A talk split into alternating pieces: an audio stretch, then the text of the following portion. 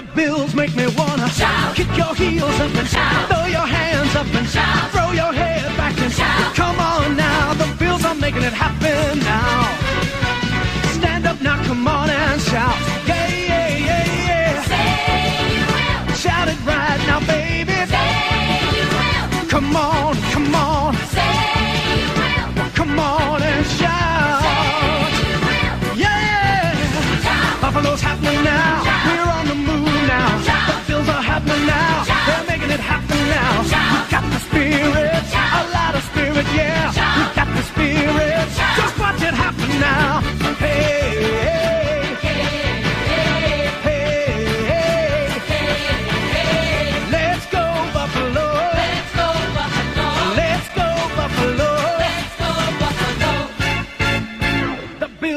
Wanna.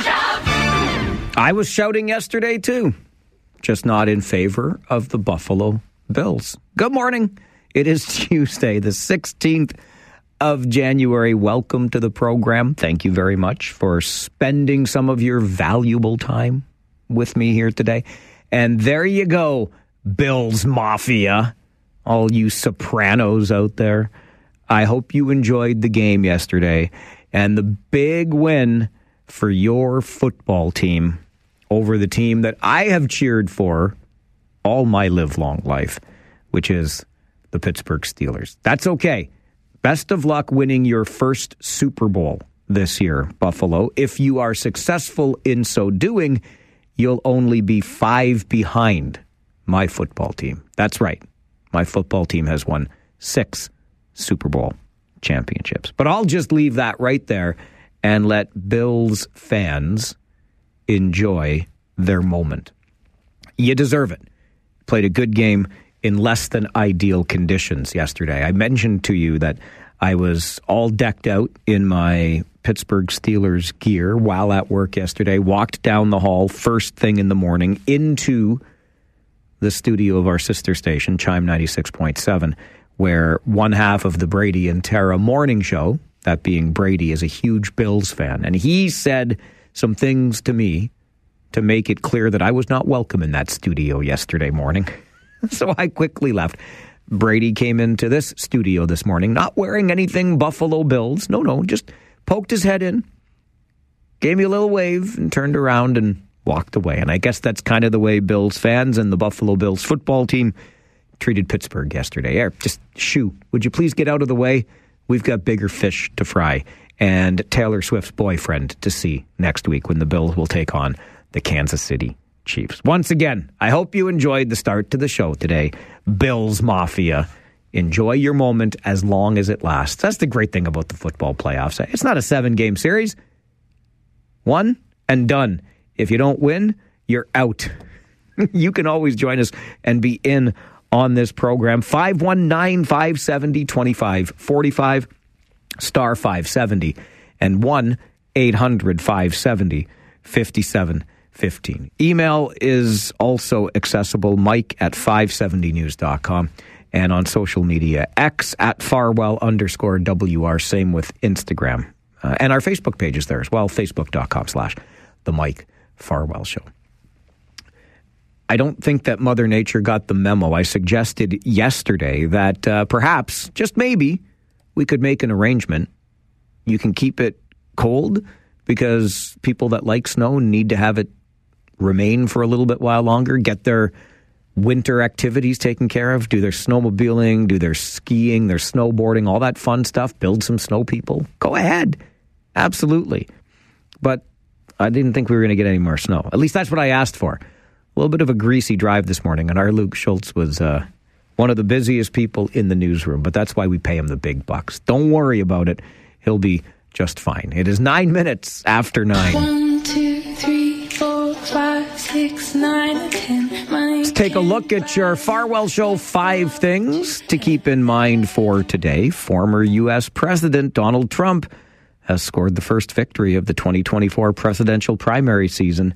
He had a sweeping and broad based win in the Iowa Republican caucuses last night. Florida Governor Ron DeSantis and former UN Ambassador Nikki Haley were a distant second and third, respectively. Is it going to be another Trump Biden showdown at the polls in the American presidential race? I think it will be.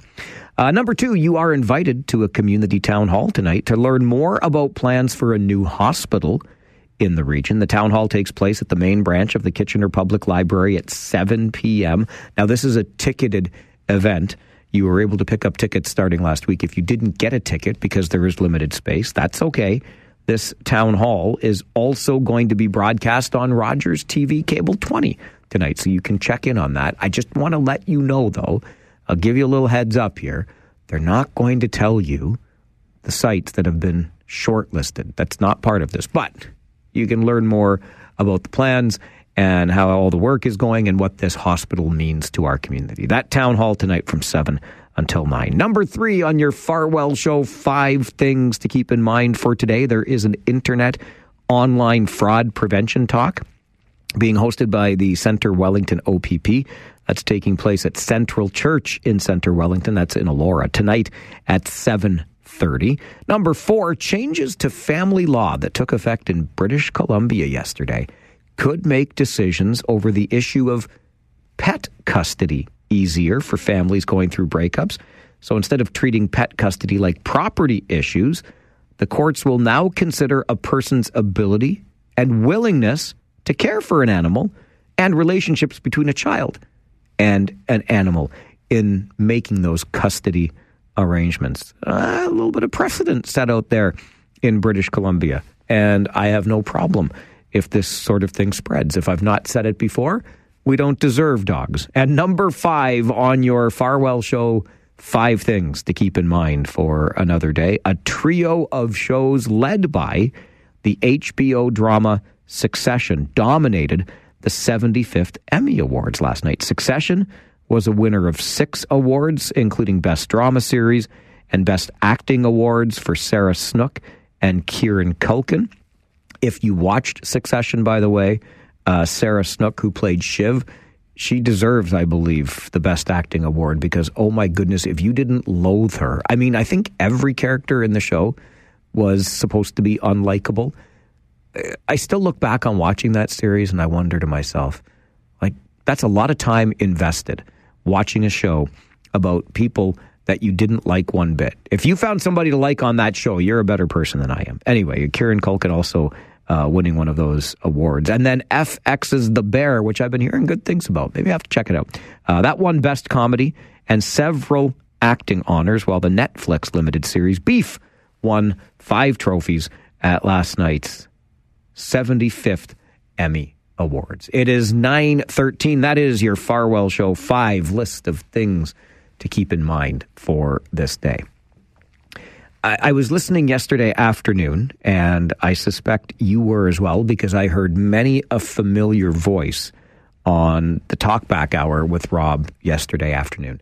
But he brought up uh, our efforts to combat climate change. And a couple of things are on my mind as far as that goes this morning. Number one is I got my, I guess, carbon tax payback. I don't know what it was, but it showed up in my bank account yesterday.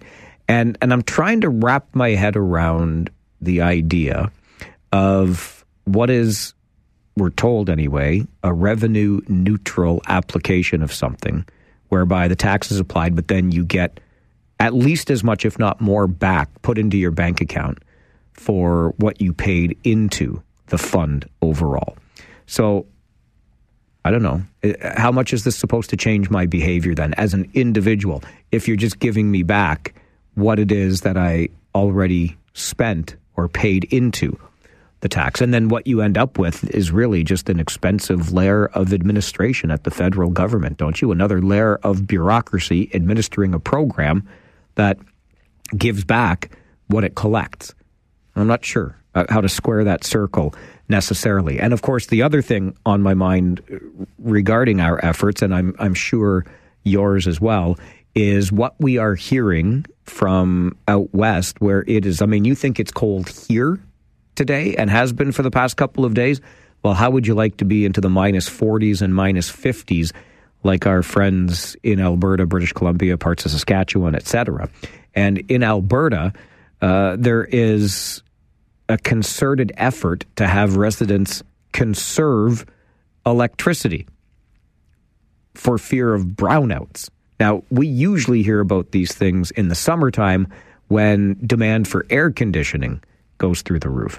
But right now, there is so much demand for heat, they're warning of these possible brownouts. And could you imagine if it's minus 50 outside and you can't keep the heat going inside? And of course, the broader implication here is if we are currently in such a precarious state in 2024 that we don't have capacity within our power grid to keep us warm in a really cold winter, where are we going to be in 11 years when the idea is every vehicle sold in this country is an electric vehicle? They're asking you not to not even charge those electric cars in Alberta right now in an effort to preserve the energy in the power grid. If we can't keep up today, how are we going to keep up when the demand is even greater a decade from now?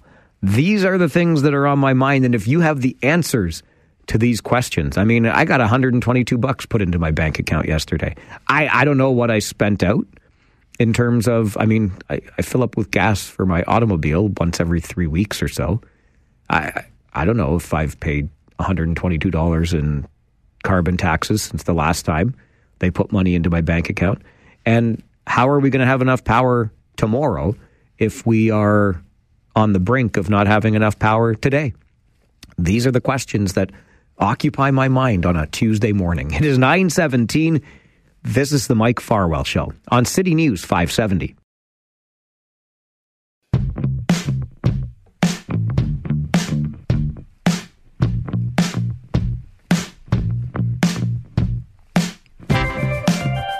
Coming up on 921, nine minutes away from your update in the City News Center, and then we'll move into a conversation about the future of the Prime Minister's path in Wilmot Township, a motion brought forward at Wilmot Council's meeting last night. We'll get into that just over 10 minutes from now.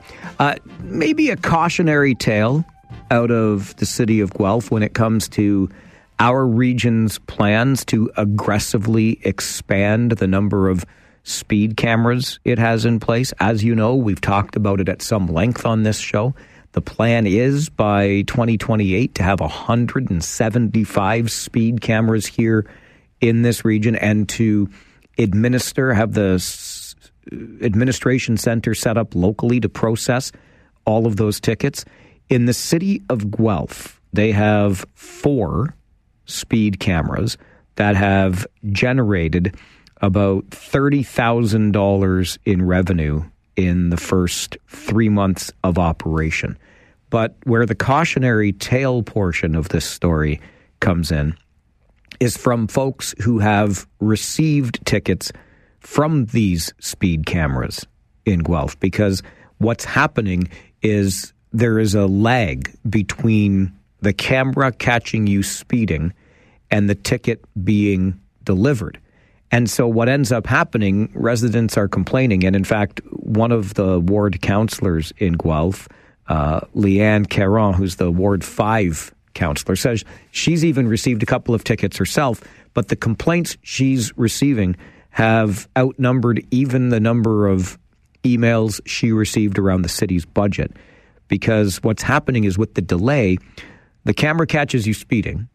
And so the ticket's about to be processed. And while it's being processed, you don't receive the ticket and have the opportunity to adjust your driving behavior before you get another ticket and then another one. And some people are getting seven or eight tickets all at once in the, in the mail uh, and resulting in fines of more than a thousand dollars.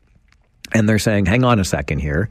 This isn't fair because we need the opportunity to adjust our behavior. Send us a ticket, let us know what we did wrong, and then we will adjust accordingly. Instead, you're just going about your business not knowing you did wrong. And next thing you know, you get five, six, seven, even eight tickets in the mail at one time. Also, for what it's worth, the average speed across all of the tickets issued by this particular or these speed cameras in Guelph 46 kilometers per hour. Now, if you're setting it at 30, you are 16 or 50% over the posted speed limit. But 46 kilometers per hour is the average speed across all infractions. And drivers in Guelph, a little bit concerned, thinking that, hey, we're not even getting the opportunity to do better before you pile up the tickets and send us more than $1,000 in fines. Yeah, I might call that a bit of a bumpy road on the way to uh, speed camera success in the city of Guelph. Again, it's not too late for this region to reverse course on the plan for 175 such cameras, but we'll keep our eyes and ears on that. Uh, I want to go to an email I got from Laura following the show yesterday, who writes to Mike at 570news.com. Following our conversation with Andrew Perrin, you may remember that yesterday, just after 9:30, we spoke to Andrew about a really difficult situation where his father-in-law was admitted to hospital, and in the patient transfer, it took 11 hours to have his father-in-law offloaded from an ambulance gurney into hospital care. We hear about these offload delays all the time, but when it hits you personally, it certainly can be a challenging experience. Laura writes to Mike at 570news.com This very sad situation, unfortunately, happens all the time. In this situation, a palliative care team could have possibly helped this family spend time with their dying father instead of in the waiting room. The hospital is no place to spend the last hours of your life. It happens too often. The hospitals are full of individuals in need of long term care placement. My parents are living at home with dementia. Care is limited. Wait lists are impossibly long. My father has been on the wait list for several years and is still 400 plus on the list. I went part time in my nursing job to try and meet my parents' needs and fill in their gaps. The new hospital, by the way, remember that town hall tonight, is a dream in the distance so far down the road. The process is taking far too long, in my opinion. The two hospitals, which I have and, am- and, am- and am employed at, pardon me, are falling apart and maxed to the brim for space. We still have 10 plus years to go before ground is even broken on this new hospital. Laura is spot on. We're building condos and housing everywhere in this region, and there is no health care for any of these new residents. The cities are excited at the prospect of this growth, but there's no infrastructure to care for these people. Healthcare isn't there for them. Healthcare isn't collapsing. It has collapsed, and the problems are far deeper than the small part of ambulance waits and ER backups. That from Laura to Mike at 570news.com following our conversation yesterday about those really that that really challenging situation where a man who was in his last days was stuck on the paramedics gurney for 11 hours before he could be admitted to hospital and get the care. We are, it's interesting that Laura writes from her experience as a nurse because Ontario's registered practical nurses are in Waterloo today to share their concerns with local elected officials. And we're going to hear from them, the nurses themselves, in a conversation this morning just after 11, so about 90 minutes from now. And it will follow up on much of what Laura just talked about. Off to the City News Center we go for an update, and then let's talk about those statues of Canadian prime ministers. You remember those? They're still in storage in Wilmot. What should become of them? We'll talk about it next on the Mike Farwell Show. This is City News 570. This is where today's topics turn into today's talking points. It's local and it's Democratic radio at its finest This is the Mike Farwell Show. on City News 570. When I was campaigning, I would have to say that this was probably the number one issue at the door. I think it's fair to say that our citizens desire resolution and want their opportunity to have their voice heard. Uh, and this motion is designed to reopen and restart that conversation. I think ultimately the goal, at least in, in my opinion, is that we want this township to heal and, and come to a resolution that's agreeable. Personally, I think there's a, an opportunity here for a combination of facilitated community meetings in addition to potentially facilitating a referendum. I simply am asking for the information and encouraging us to move forward and start this conversation again. The Mike Farwell Show continues. On City News 570. And Rogers TV Cable 20. And that is Wilmot councillor Chris Wilkinson, who last evening introduced a motion asking that staff in Wilmot Township come back with a report in about a month's time to help council and the community determine the best path forward, word used deliberately, for the Prime Minister's statues, which are currently in storage, which had at least one of them at one point stood outside township offices in Wilmot. And of course, that statue of Sir John A. Macdonald was continually doused with red paint. It became this idea of the Prime Minister's path, a source of much contention in the community, and ultimately, the previous council had the statues removed, placed into storage, and quite frankly, maybe many of us, at least outside Wilmot, had kind of forgotten about this.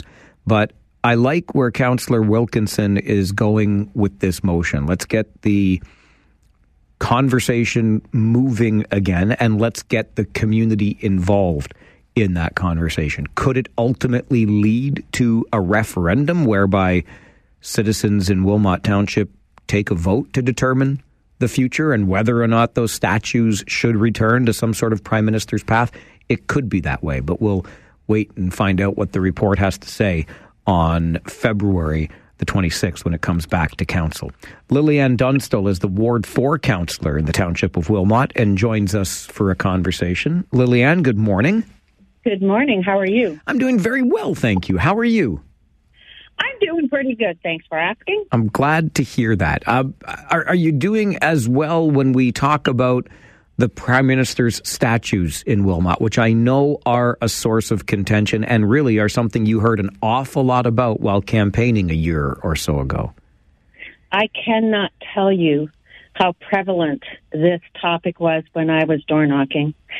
Um, when people did take the time to actually speak with me in every single conversation, um, this took center stage, believe it or not. Um, you know, I certainly had people discussing other issues, child care, safety, those types of things, but this by far took the lead on what was on their minds. Now that it's sort of back on the table, at least as a conversation, do you think this is a direction we should be moving in? Listen, I unless you you live on planet Mars, um, you know about um, about this controversy and the media frenzy that descended upon a township of about twenty two thousand people. Um, there was national coverage, and it painted this township, the entire township, in a very bad light. People don't forget that, um, and they felt bullied.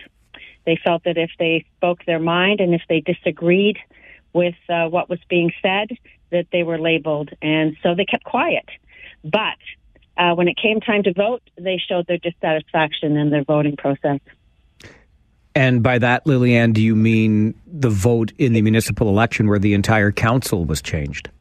I do. I do. I know, uh, speaking with my colleagues, this also uh, was a huge topic of discussion. Listen, when you when you tell people, um, and these these things were pretty interchangeable. Uh, we had white supremacist, racist, misogynistic, colonial, patriarchal, and then there was a whole new group um, that was developed, the middle-aged white men, um, which was upsetting to me because I'm married to one, but we were all lumped into this one category, um, and they felt bullied and they wanted to speak, and they did. It's not lost on me that at council last evening, while you were not discussing specifically what should become of the statues, you and your colleagues were able to have a, a civil conversation about a way to move forward. Are you pleased with how this is starting? I am. I am. Listen, I, I appreciate that there are many different voices in our township, and there were certainly people who who felt one way and people who felt strongly the other way. Um, and I do think uh, in our in Ward Four, uh, Mr. Uh, Council Martin and myself are very different um, in our ideologies, but we have both been able to have discussions where we disagree, where we start off disagreeing, but then end up um, at a place where we agree. So, and I that gives me hope that we can do that here as well. Would you ultimately like to see the community in Wilmot make the decision on this by way of a referendum? That's a tough one. Uh, that's a tough one. Do I think that there's a possibility that there will be a referendum? Perhaps. But what I would really like to concentrate on, and, and Councillor Cressman talked about it last night, and he and I had had this conversation. We have an opportunity here, believe it or not, Little Wilmot has an opportunity to show how you can deal with controversial issues including everyone's opinion and getting to a consensus where we all walk away with maybe not getting everything we want, but we all walk away accepting the um, the, the resolution. And I have to give our mayor, Mayor Salonen, props.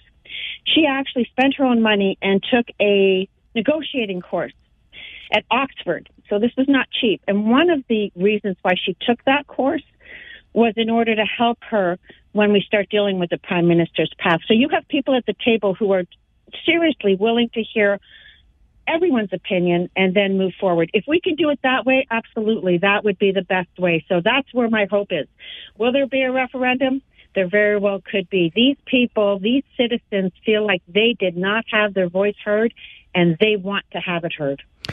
Based on how controversial these statues have been to date, how confident are you that the community can actually heal through this process, which was something that was discussed last night? This would be a way to help the community heal. Could it heal or might it be further divided?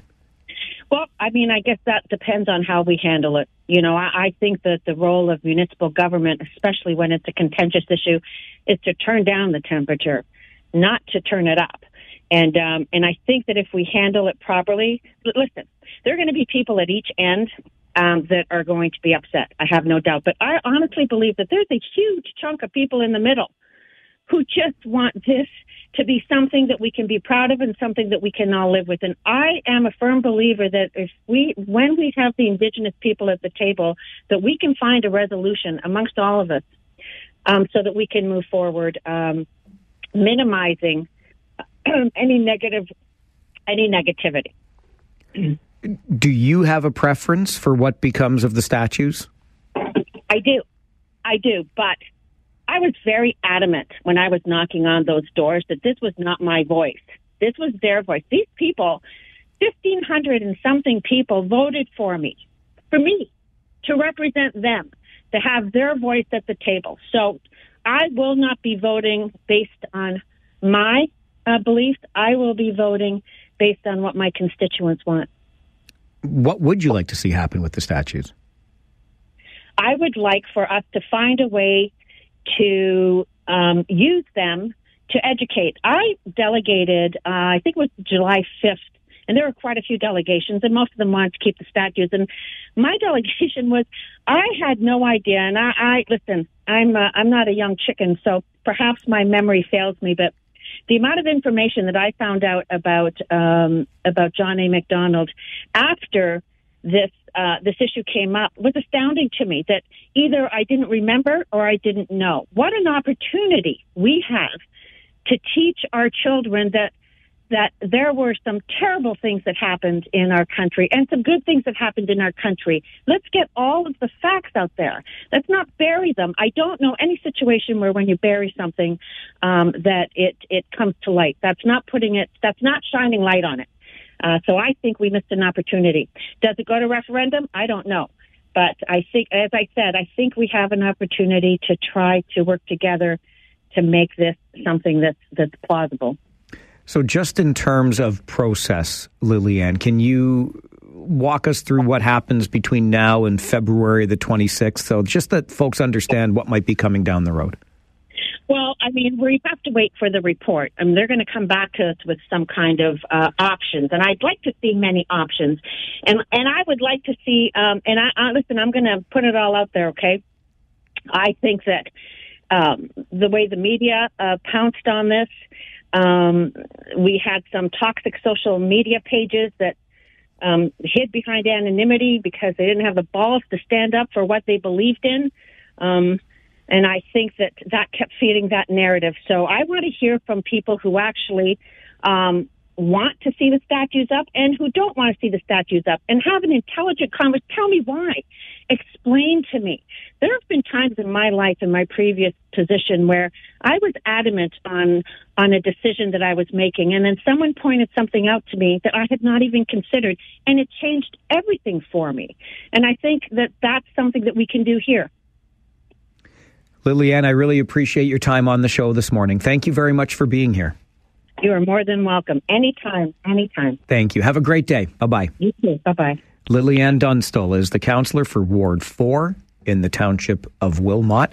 I think it would be fair to say she doesn't mince words nor hide her preferences when it comes to what ultimately becomes of these statues currently in storage, but based on a motion brought forward at last night's council meeting in Wilmot by Councillor Kris Wilkinson, staff in Wilmot Township will bring back a report at the end of February for council to consider options on how to move forward with what was once going to be a path of statues of all of the previous Canadian prime ministers.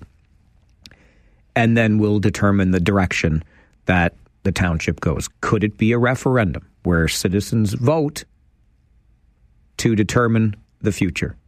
And based on what we just heard from Councillor Dunstall, to really have their voice heard because so many, we are told, felt as though they were kept silent or they didn't get the chance to share that voice when this was at its hottest as an issue, let's say, in Wilmot Township. And and when that motion was brought forward last evening, it was in an effort to heal the community because many of those counselors who spoke at the meeting last night talked about, and you heard Councillor Dunstall say it just now, when she was campaigning in late 2022, it was the issue, the dominant issue at the door.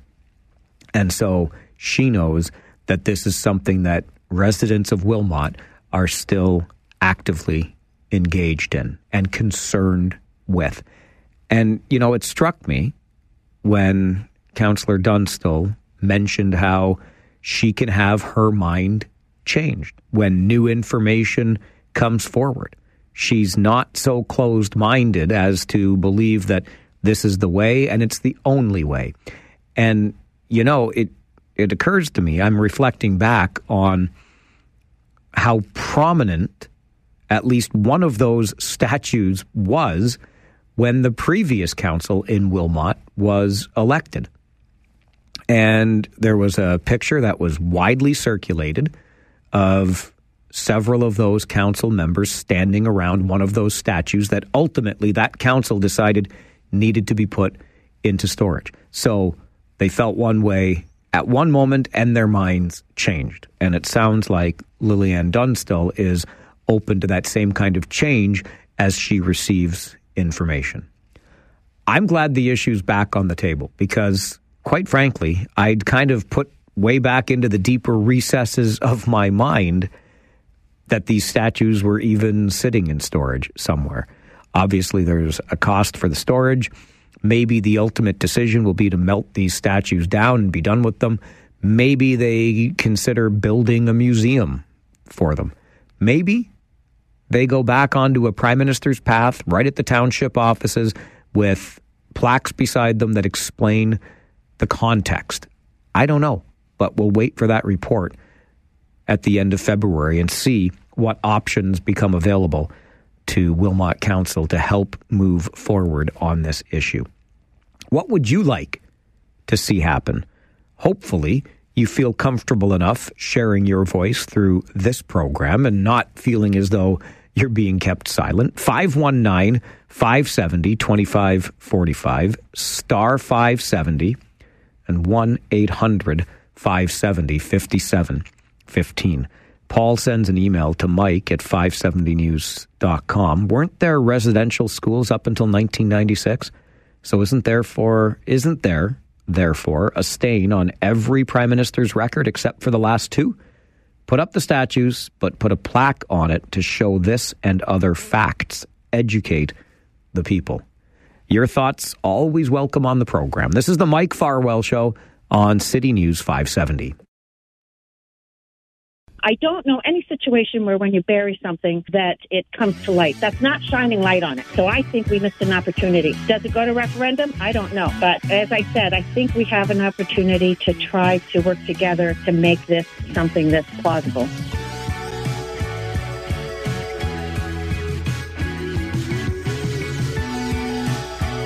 Is that possible? Is it possible for the community of Wilmot to heal from what was a very contentious issue over the past number of years? You heard Lillian Dunstall, that was her voice just there, Ward 4 counselor in the township. And she believes that those who felt they were silent during the debate around the prime minister's statues had their voices heard at the ballot box. The entirety of Wilmot Council was turned over in the 2022 municipal election. So there are new faces all around that council horseshoe. And following a motion brought forward last evening, township staff will report back on February 26th uh, with a report for council to determine the future of the prime minister's path. This could ultimately lead to a referendum whereby you, if you're living in Wilmot, get a chance to vote on the future of those prime minister's statues. And I, I just wonder is it possible, with how deeply contentious this issue has been, to arrive at a solution, if you will, even if that comes to a referendum and the yes side, let's say, the yes side comes out on top and those statues are returned to some public place. Will those who come out on the other side of the vote feel as though due process was served? Can the community of Wilmot heal through all of this? It's going to be very interesting indeed. 519 570 2545, star 570, and 1 800 570 5715.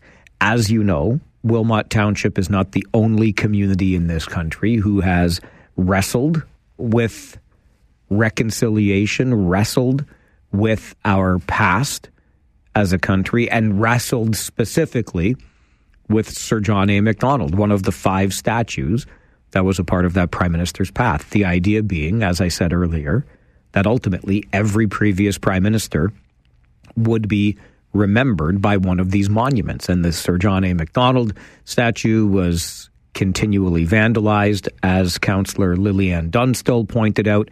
It absolutely was a situation where there was national media attention on little old Wilmot Township. Ultimately, the statues end up in storage. We know that statues of Sir John A. Macdonald have been removed from public places across this country. We know that a school in Waterloo had its name changed from Sir John A. to, what is it now, Laurel Heights, I believe we call it in Waterloo instead of SJAM. There was a, a pub in Kingston, a pub that I had visited in the past called Sir John A.'s Public House that has changed its name. And it goes on from there. So it will be very interesting to see if this effort begun last night can can result i mean I, I, get the feeling it'll result in some kind of closure but depending on how that vote turns out should this end up at a referendum i don't know that the side that comes out on the wrong end or the losing end, if you will, of that vote is going to feel satisfied and walk away saying, you know what? Due process was served. We did it this way.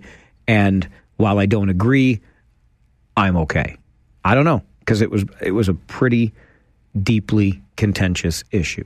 And you know, not lost on me in this is the statue of Queen Victoria in Victoria Park in Kitchener, which I believe four times, I think, has been vandalized, doused with red paint. And the city of Kitchener brought in a consultant who eventually left the role, and now Kitchener looking for a new consultant. And I thought something was to happen at some point this year, but there's nothing yet confirmed by the city as to what it's going to do. Some kind of public engagement, I would presume, on that Queen Victoria statue in Victoria Park. We'll get to a call quickly from Yvette before we get to our news update. Good morning, Yvette. Hi, Mike. Um, I live in Baden, and so we were going through all this when uh, the statues were put up, and then what happened afterwards. And I think what I wanted to call and say today is that. So I just had an anecdote, like a story that happened to us. So in the summer, right before the election, um, we were walking from our house to the Circle K, which is like right there near where uh, the Sir John A. Macdonald statue was, and at that time, there was the opposite protest going on. So the prime minister, the statue kept getting doused in paint, but then the rallies started coming from out of town with the white supremacists. And we were just walking and just going for ice cream because, you know, in summer 2022, there's hardly anything to do. So we were getting out and we were accosted by a group of white supremacists. So we're a white family, blonde hair, blue eyes, and all three of us. So my daughter and then my husband and I.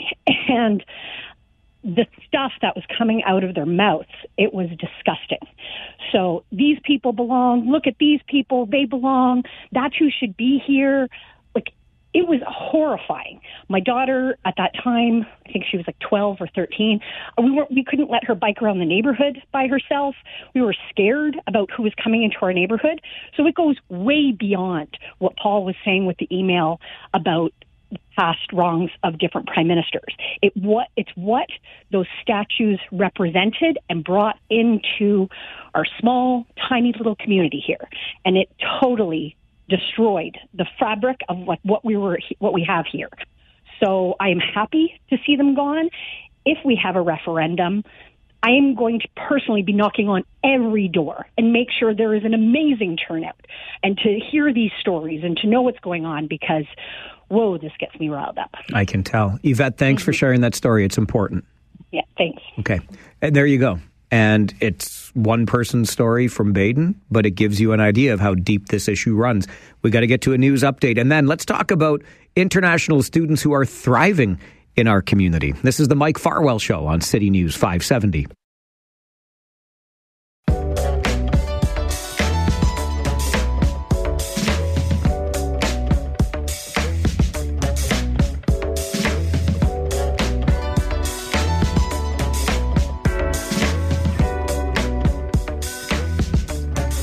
When I say international students, what comes to mind? Students who are essentially propping up some post secondary institutions in this province because they pay dramatically higher tuition, thereby becoming a little bit of a cash cow for those post secondary institutions, right?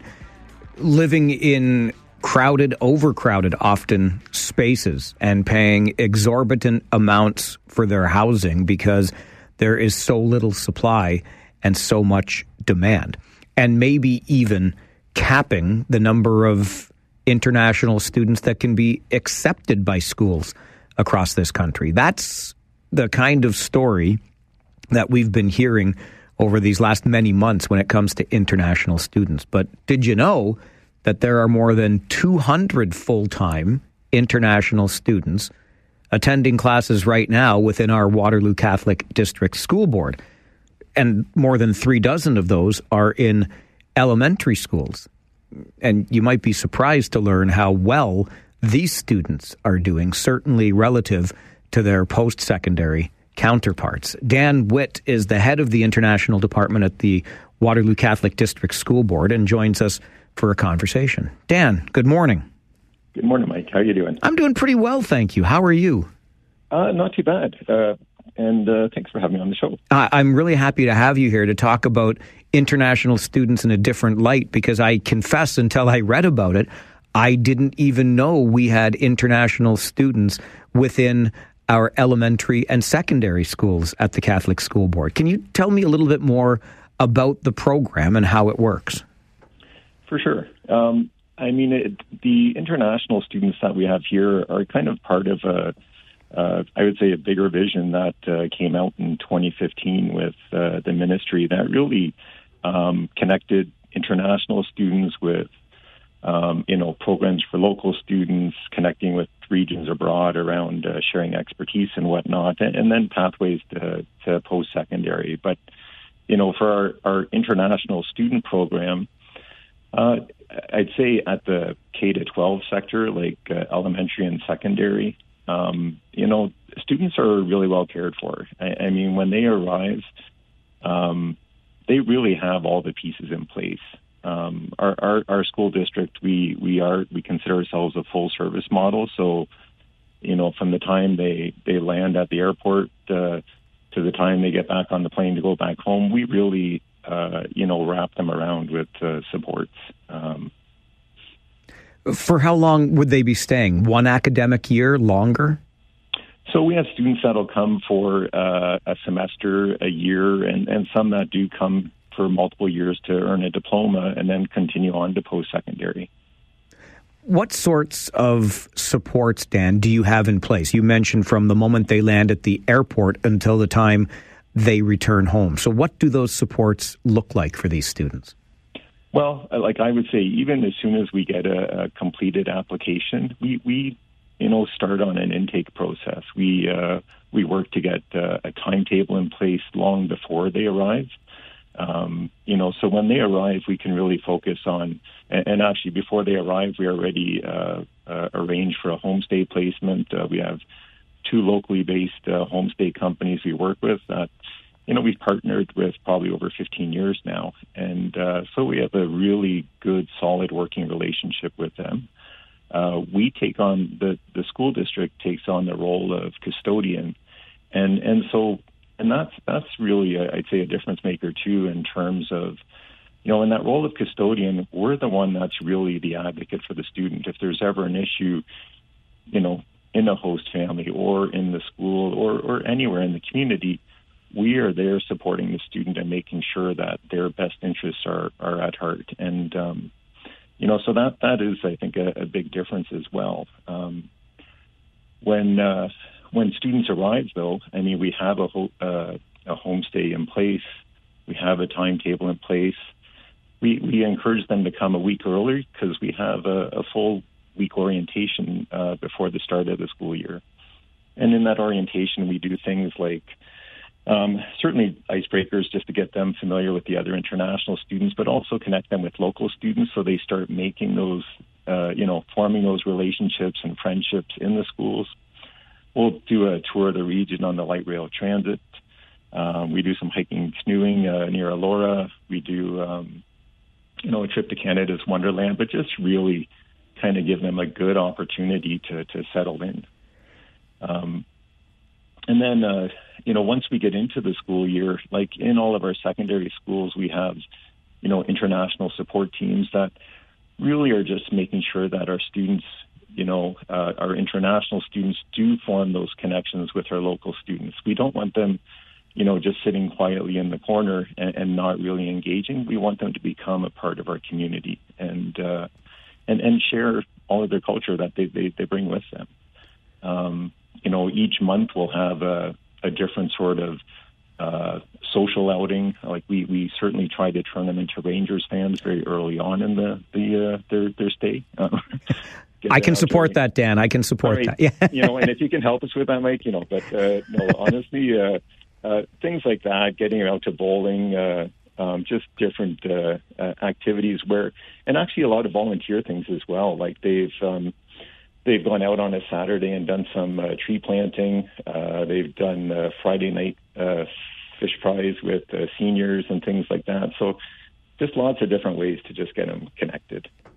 It, it sounds to me like the ideal arrangement for an international exchange program of some kind. The students here benefit from learning from these students' cultures and experiences, and the international student being here also goes back home with those same experiences.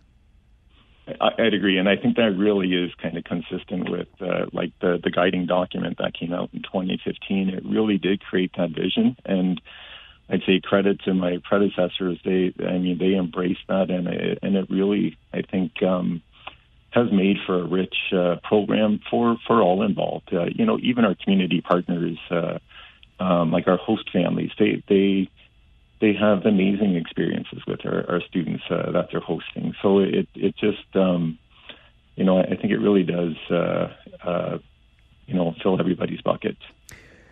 Do these international students pay any sort of tuition to attend our elementary and secondary Catholic schools? For sure. I mean, they they pay um, uh, marginally more than the, the GSN grant we would get uh, from the province for uh, you know domestic students. Um, so they're covering um, all of those uh, the fees that uh, would be associated with our local students. They they're responsible for covering those costs, and then in addition to that, um, they would cover their homestay uh, fees, and and all of that is paid um, you know before they arrive. So um, they're in a financially sound position. They're not. I mean, uh, in their host family, they get breakfast, lunch, supper uh, provided to them. Um, they'll participate in uh, family activities, uh, certainly uh, uh, at their choice and discretion. And um, but you know, the only thing they really need to uh, uh, be financially responsible for is their you know their social time. So more on that then when it comes to the host families, Dan. What what's required of a host family?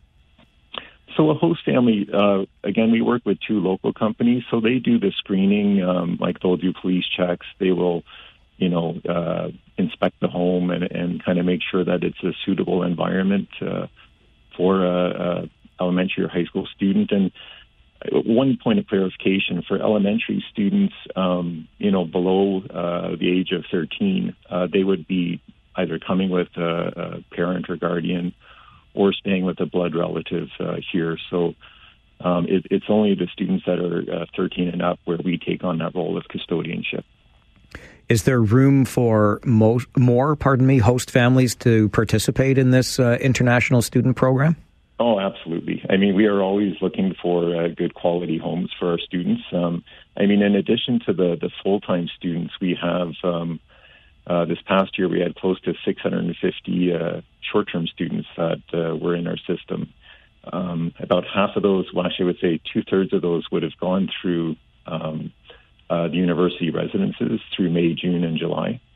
Uh, but um, you know, probably close to 200 of them would have been in uh, homestays between uh, September and uh, April, and those are honestly another uh, excellent uh, experience for our host families. You know, because they they get a nice diversity of cultures. We have students from Colombia, uh, Spain,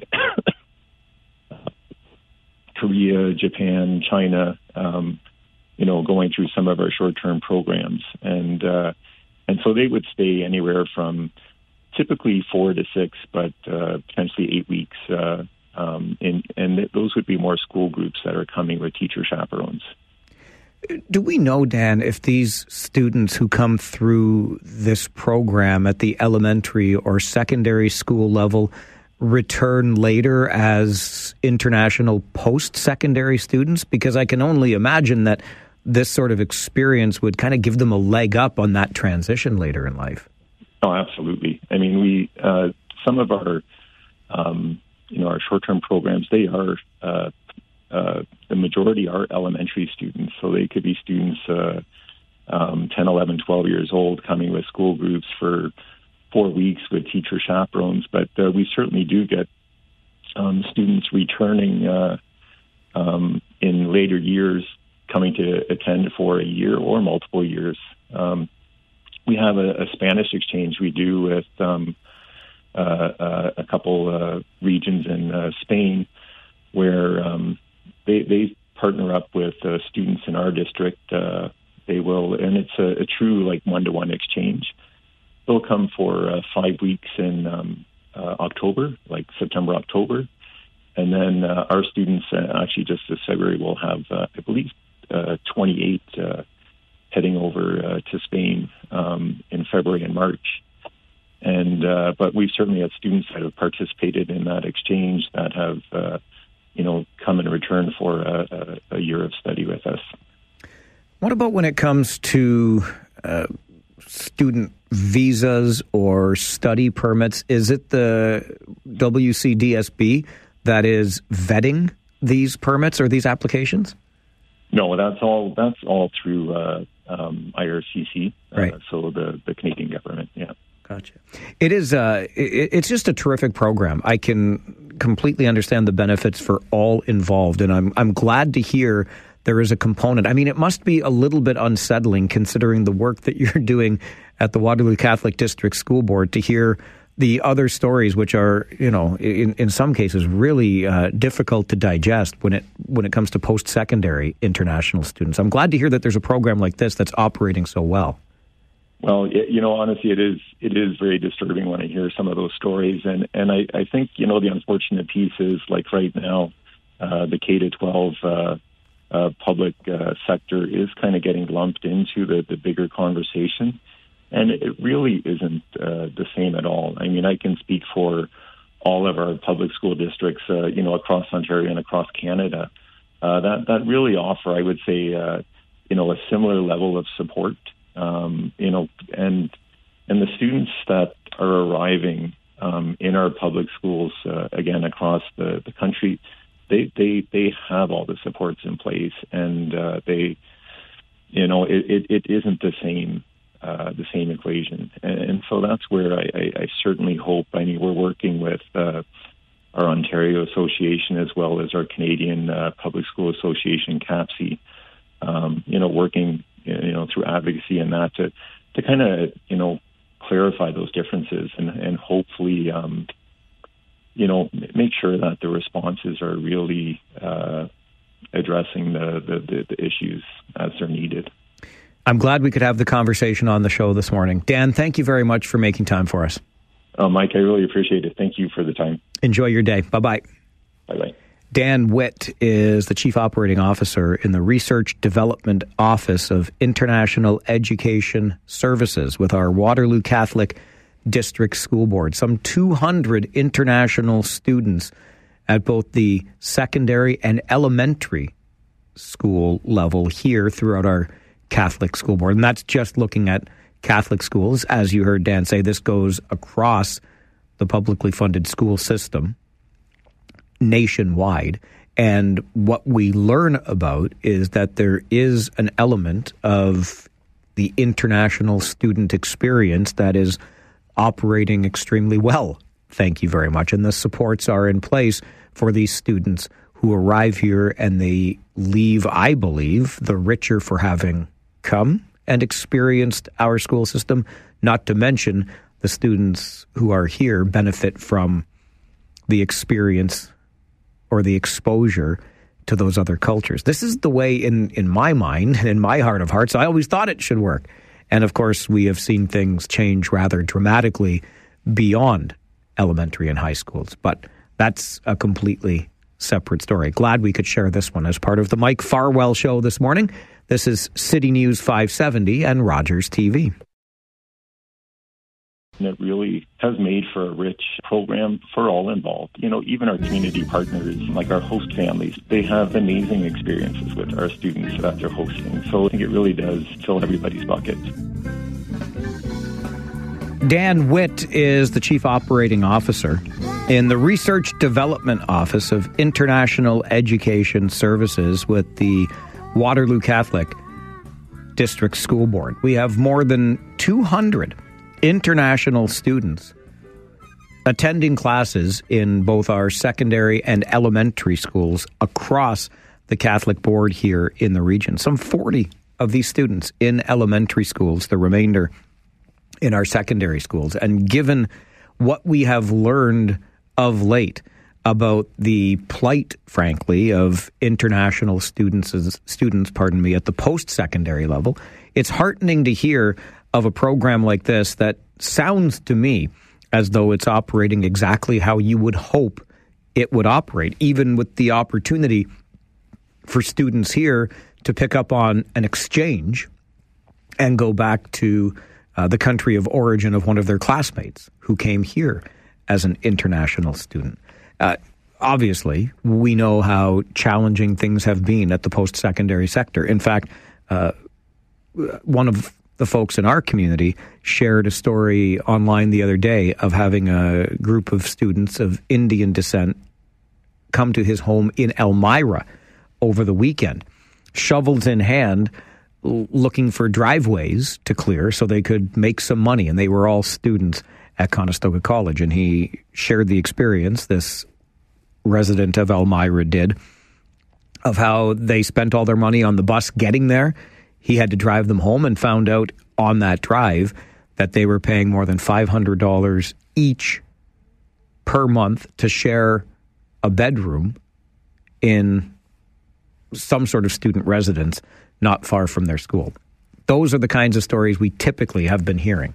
Mary, good morning. Oh, good morning, Mike. Um, well, what this guy was talking about was um, they're kind of like exchange students. Very much so. Yeah. It's it's, it's not like uh, like these people coming for post secondary where they're kind of thrown to the wolves a bit.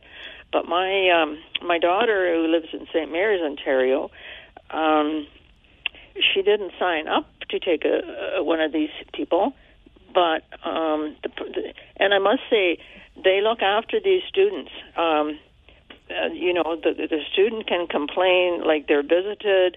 They make sure that the home is, you know, good for them, and uh, it's not like throwing them to the wolves. Um, so my daughter, well, the host uh, lady wasn't doing the proper job, so they asked my daughter to take the lady. She was from Spain, um, secondary, um, the final year of high school, and um, of course we embraced her as our own.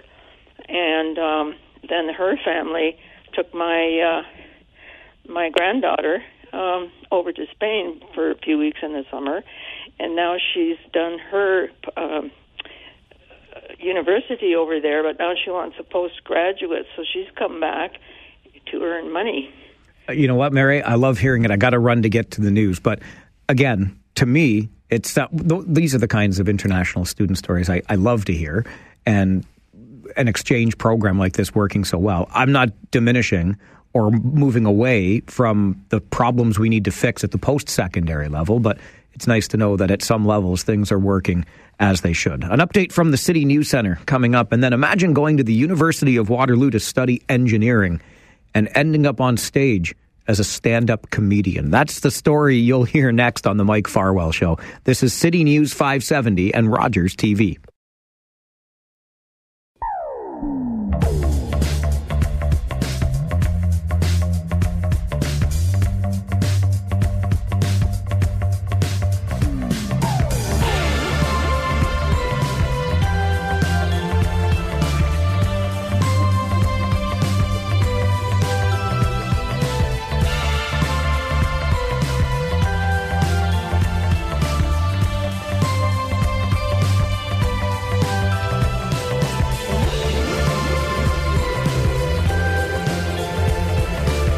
One of my absolute favorite people, and sitting across from me in studio this time, joking as we got this started today, the first time in studio, and we've got what, 15 centimeters of snow for you, Ashwyn Singh. Thanks for finding us. Mr. Farwell, only person I'm willing to trudge through the snow to make it for life.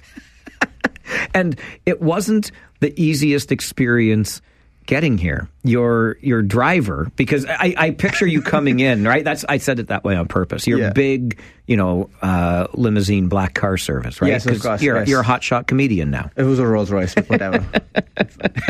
But thought when you said you're going to the news station that there had to be a bus somewhere around here. it was an Uber driver, I think, uh, and I, I don't think this is a judgmental way. I am also an immigrant, but my Uber driver was an immigrant, and I was like, I'm going to the news station, and he was like, if you're going to the news station, why are there any buses?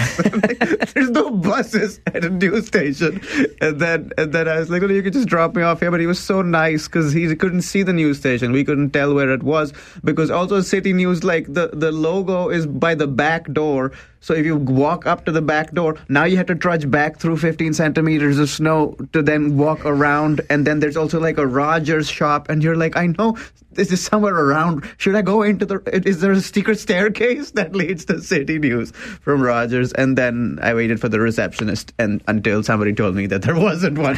So it was insane. you have now unlocked the mystery of this radio station. And it's funny because next door at the Rogers retail store, they used to have to put a sign on the door saying, We are not the radio station because we are Rogers owned, but that store and this station has Yeah. nothing to do with It's- one another. It, do, it doesn't feel unlike a comedy show where sometimes it's happening in this like basement speakeasy and there's signs like five kilometers away from the show. Like the comedy show is that way. Okay, but this now makes me think of something, and I want to get to the backstory in just a moment because I find it so fascinating. But you are a stand up comedian. Is it i- in an experience like this, Ashwyn, that you might come up with some new material? I'm constantly writing in my head about 2% of what I think ends up on stage. The funny thing about today was like I was watching you from back there in the control room and I thought to myself, Waterloo is the only city where I'm known enough that I just know the people that work the news. So if I want to talk about something, I don't email, I direct message them. That's Saying, true. Can I go on the news? It doesn't happen somewhere else. No, no. No. Uh, usually I have to email. There, the news has been very kind to me. I will say that Canada, Canadian radio and TV have been very kind to me. I don't know why, but when I email them and say, "Hey, I'm coming to this city," more often than not, I get yes, come on and talk about the show, which I do not think is most people's experience to just ask to be on the news and be told, "Sure." Maybe it's because your story is so interesting. And for you, the story started at the University of Waterloo. And uh, I'm sorry to say, but you, you fit the mold perfectly, right? If, Ashwyn, if I'm walking onto campus, I'm going to expect to find a lot of you there. But you're not doing what you. So, how do you go from the University of Waterloo, where it was engineering or computer science? Computer science. it was both. Both. I, I did a year of engineering and then three years of computer science. Right. And and now you're on stage as a stand-up comic. Yeah, I just wanted a very creative way to not use my degree. That's there is a lot of me at Waterloo. There's gotten a lot more of me at Waterloo since I left. I mean, my brother now goes to Waterloo for a computer science degree because as soon as I graduated, my parents were like, "Another one, let's go." So We we know we'll make another stand-up comedian by sending him. No, to- he's not funny.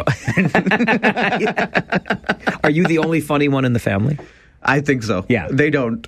Uh, but I don't even think they think I am funny. That's my family. It's only because, I mean, growing up, I don't know if your family was like this, but I was always just told not to ask uncomfortable questions. But I was a, just a curious child, and I did not have any differentiation between what questions are uncomfortable and what questions are not. To me, they're all just questions. So that was I did Waterloo's orientation this year. I performed in September of uh, 2023. I did their orient. I did some comedy shows for their orientation, and that's what I told their incoming freshman class was like uh, that the difference between an education and indoctrination is the ability to ask questions when you don't understand.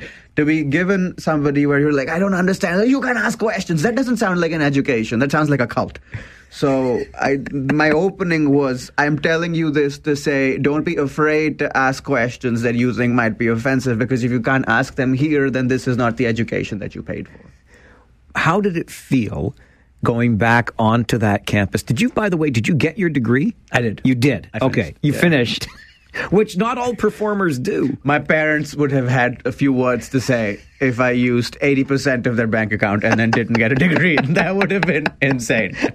It's already insane that they were like, well, now that you have the degree, you could pursue comedy because you have a backup plan. I'm like, what comedian's backup plan is software development? I don't understand this at all. Well, how did it feel for you going back onto the campus where you earned that degree to do some stand up comedy?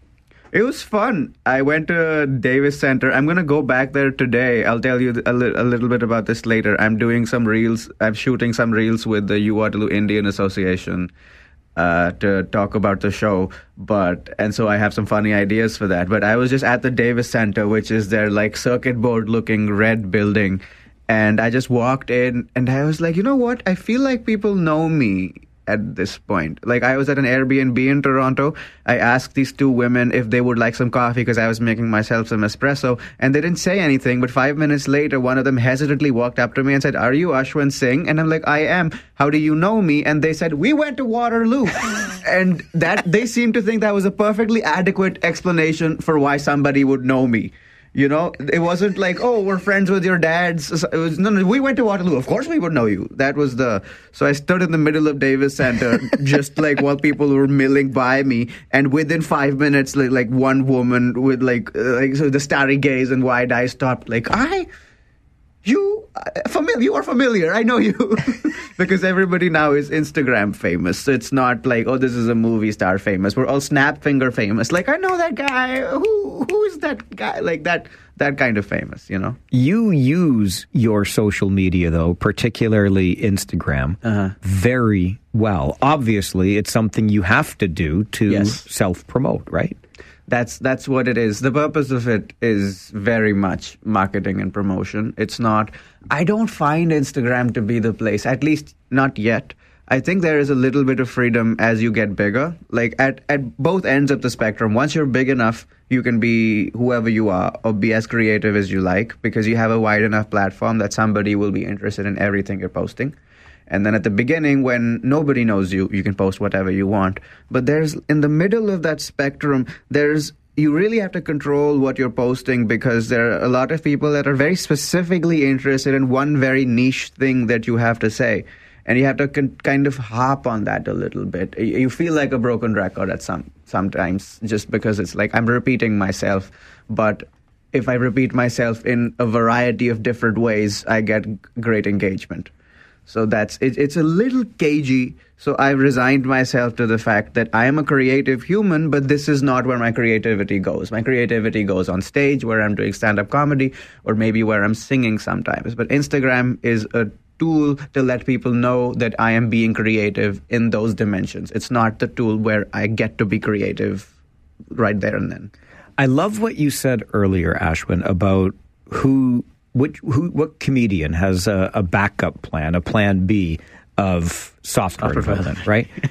Were you, but but yet you did complete that degree Yes. at the University of Waterloo. Was there always something inside of you that said, "I'm a creative, comedic person trapped in a computer scientist's body"?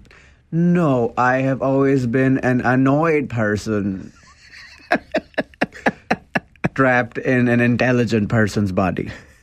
And using my intelligence to express my annoyance is comedy. so, I, like I said, the uncomfortable questions thing is kind of the origin of all of this. I did computer science because at the time I really did not know what I wanted to do with my life and and when it's like that you want to keep your options open especially as you mentioned I'm from an Indian family I'm an immigrant I don't want to take that many risks at the beginning or the outset of whatever I'm trying to do. Like the bigger you grow, the more risks you can take in, in my estimation. But to be told to follow your dreams and, and do what you desire, it's a very North American thing. It's a very like middle class privilege uh, definition of where in in America every kid gets told to follow their dreams, right? In India, maybe not maybe not in India, but at least where I come from, I I feel very lucky to be told that I get to follow my dreams. You have to reach a certain level of success before everybody around you just agrees that you're allowed to be one of those lucky few people that gets to pursue their dreams. Dreams are not what careers are made of. Eh, Careers are made of work, you know. And that's what you were told to pursue.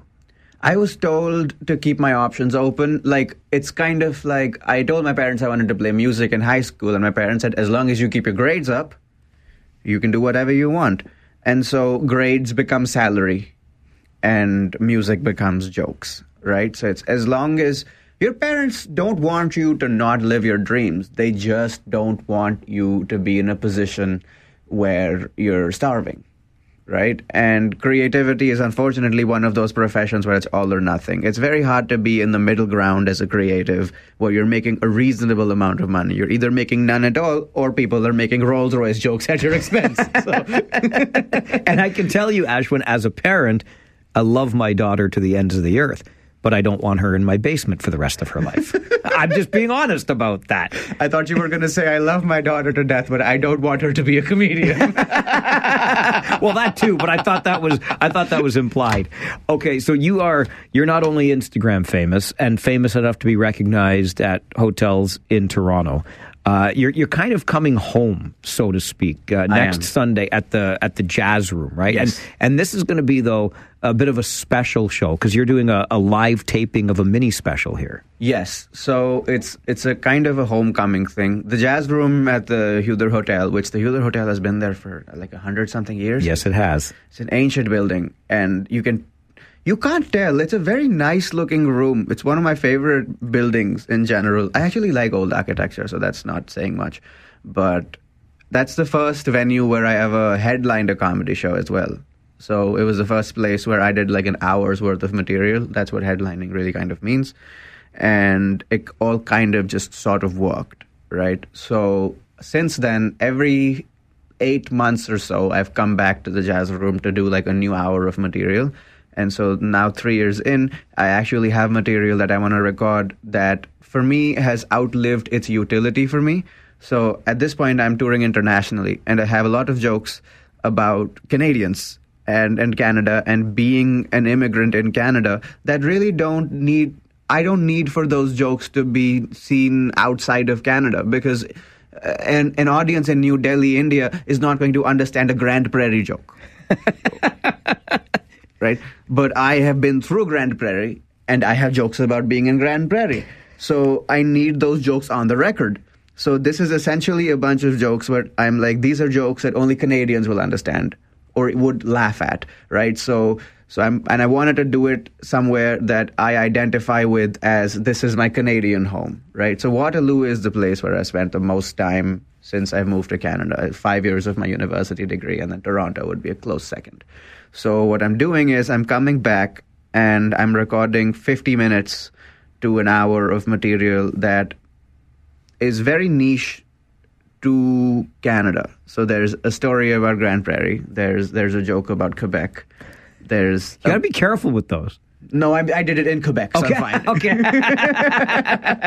that's my that's my strategy. Whenever I write a joke, I go to the place and do the jokes in front of the people that are most likely to be offended because I enjoy that.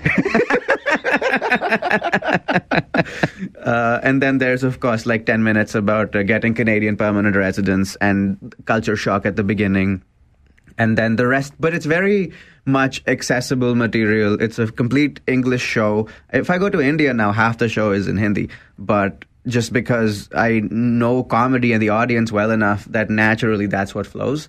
But but i have a full english show that is very understandable for Canadians, and it's time to kind of record that material because it's been perfected.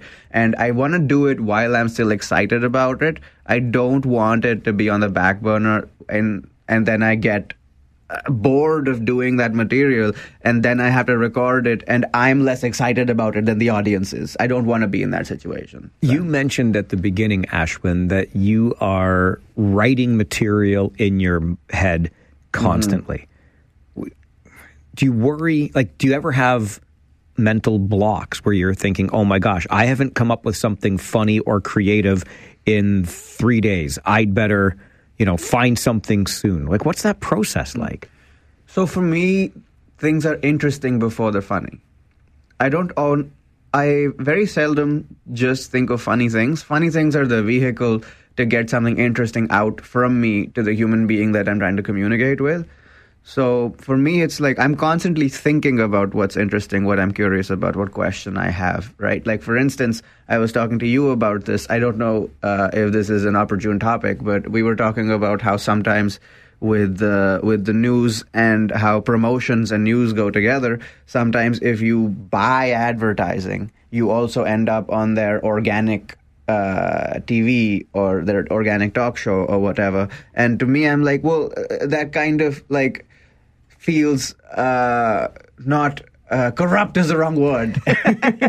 it's definitely not corrupt. Yeah, exactly. It's definitely not. No, corrupt. It's not corrupt. Uh, but it just feels like oh so all i have to like not this but like when i've been looking for news uh, coverage in the past when i've been told that i'm like oh so what you're telling me is i need to spend uh, money for someone to think i'm interesting but that doesn't make any sense right? But but by itself that idea is just interesting and somebody that's not in the news is not going to want to talk about that right? So so funny is just the vehicle to start that conversation and like you can go oh corruption but it's not right? That that laugh is important because it means that the person that you're sitting next to is engaged in that conversation and you can tell.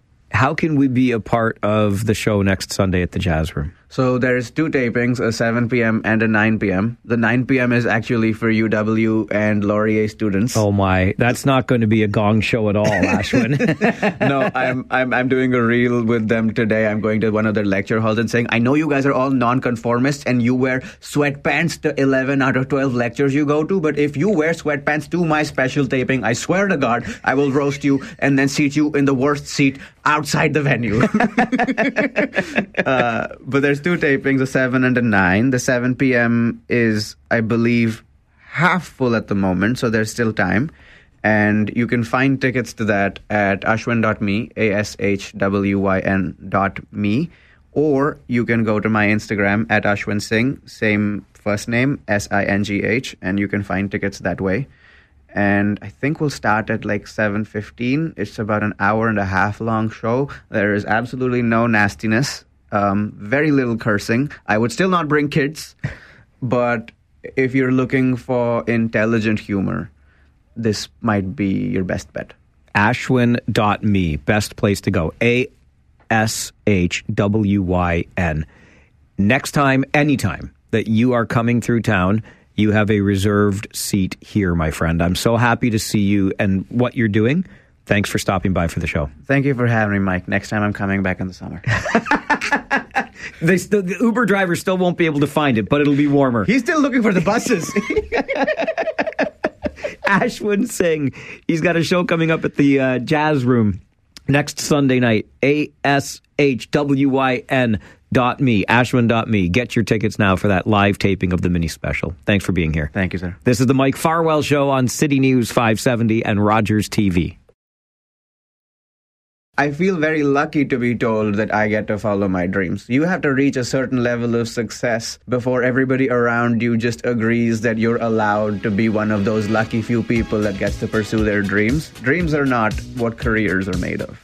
Careers are made of work. At least Ashwyn Singh has a career to fall back on if this stand up comedy thing doesn't work out. They're a graduate of computer science at the University of Waterloo, but took a bit of a U turn in the career path and now a successful stand up comedian. Gary sends an email to Mike at 570news.com. I'm loving this. Very engaging. Thank you, Gary. I believe Ashwyn is also. I got to know them when we were doing a fundraiser years ago for uh, Lisaard and Innisfree Hospice, and Ashwyn was performing music. Loved the sound. We connected then. We've stayed in touch ever since as they've embarked on this rather incredible stand up comedy career. And I just find it so interesting from computer science at the University of Waterloo to the stage. And you can check out Ashwyn's show next Sunday night at the Jazz Room at the Huether Hotel, uh, where a mini special will also be taped. And he kind of puts to rest some of these Canadian stereotypical jokes. Get tickets if you are so inclined at ashwyn.me, A S H W Y N dot M E. A quick break, an update from the City News Centre, and then Ontario's registered practical nurses bring their concerns to locally elected officials here in the region. We'll talk about them coming up on the Mike Farwell Show. This is City News 570 and Rogers TV.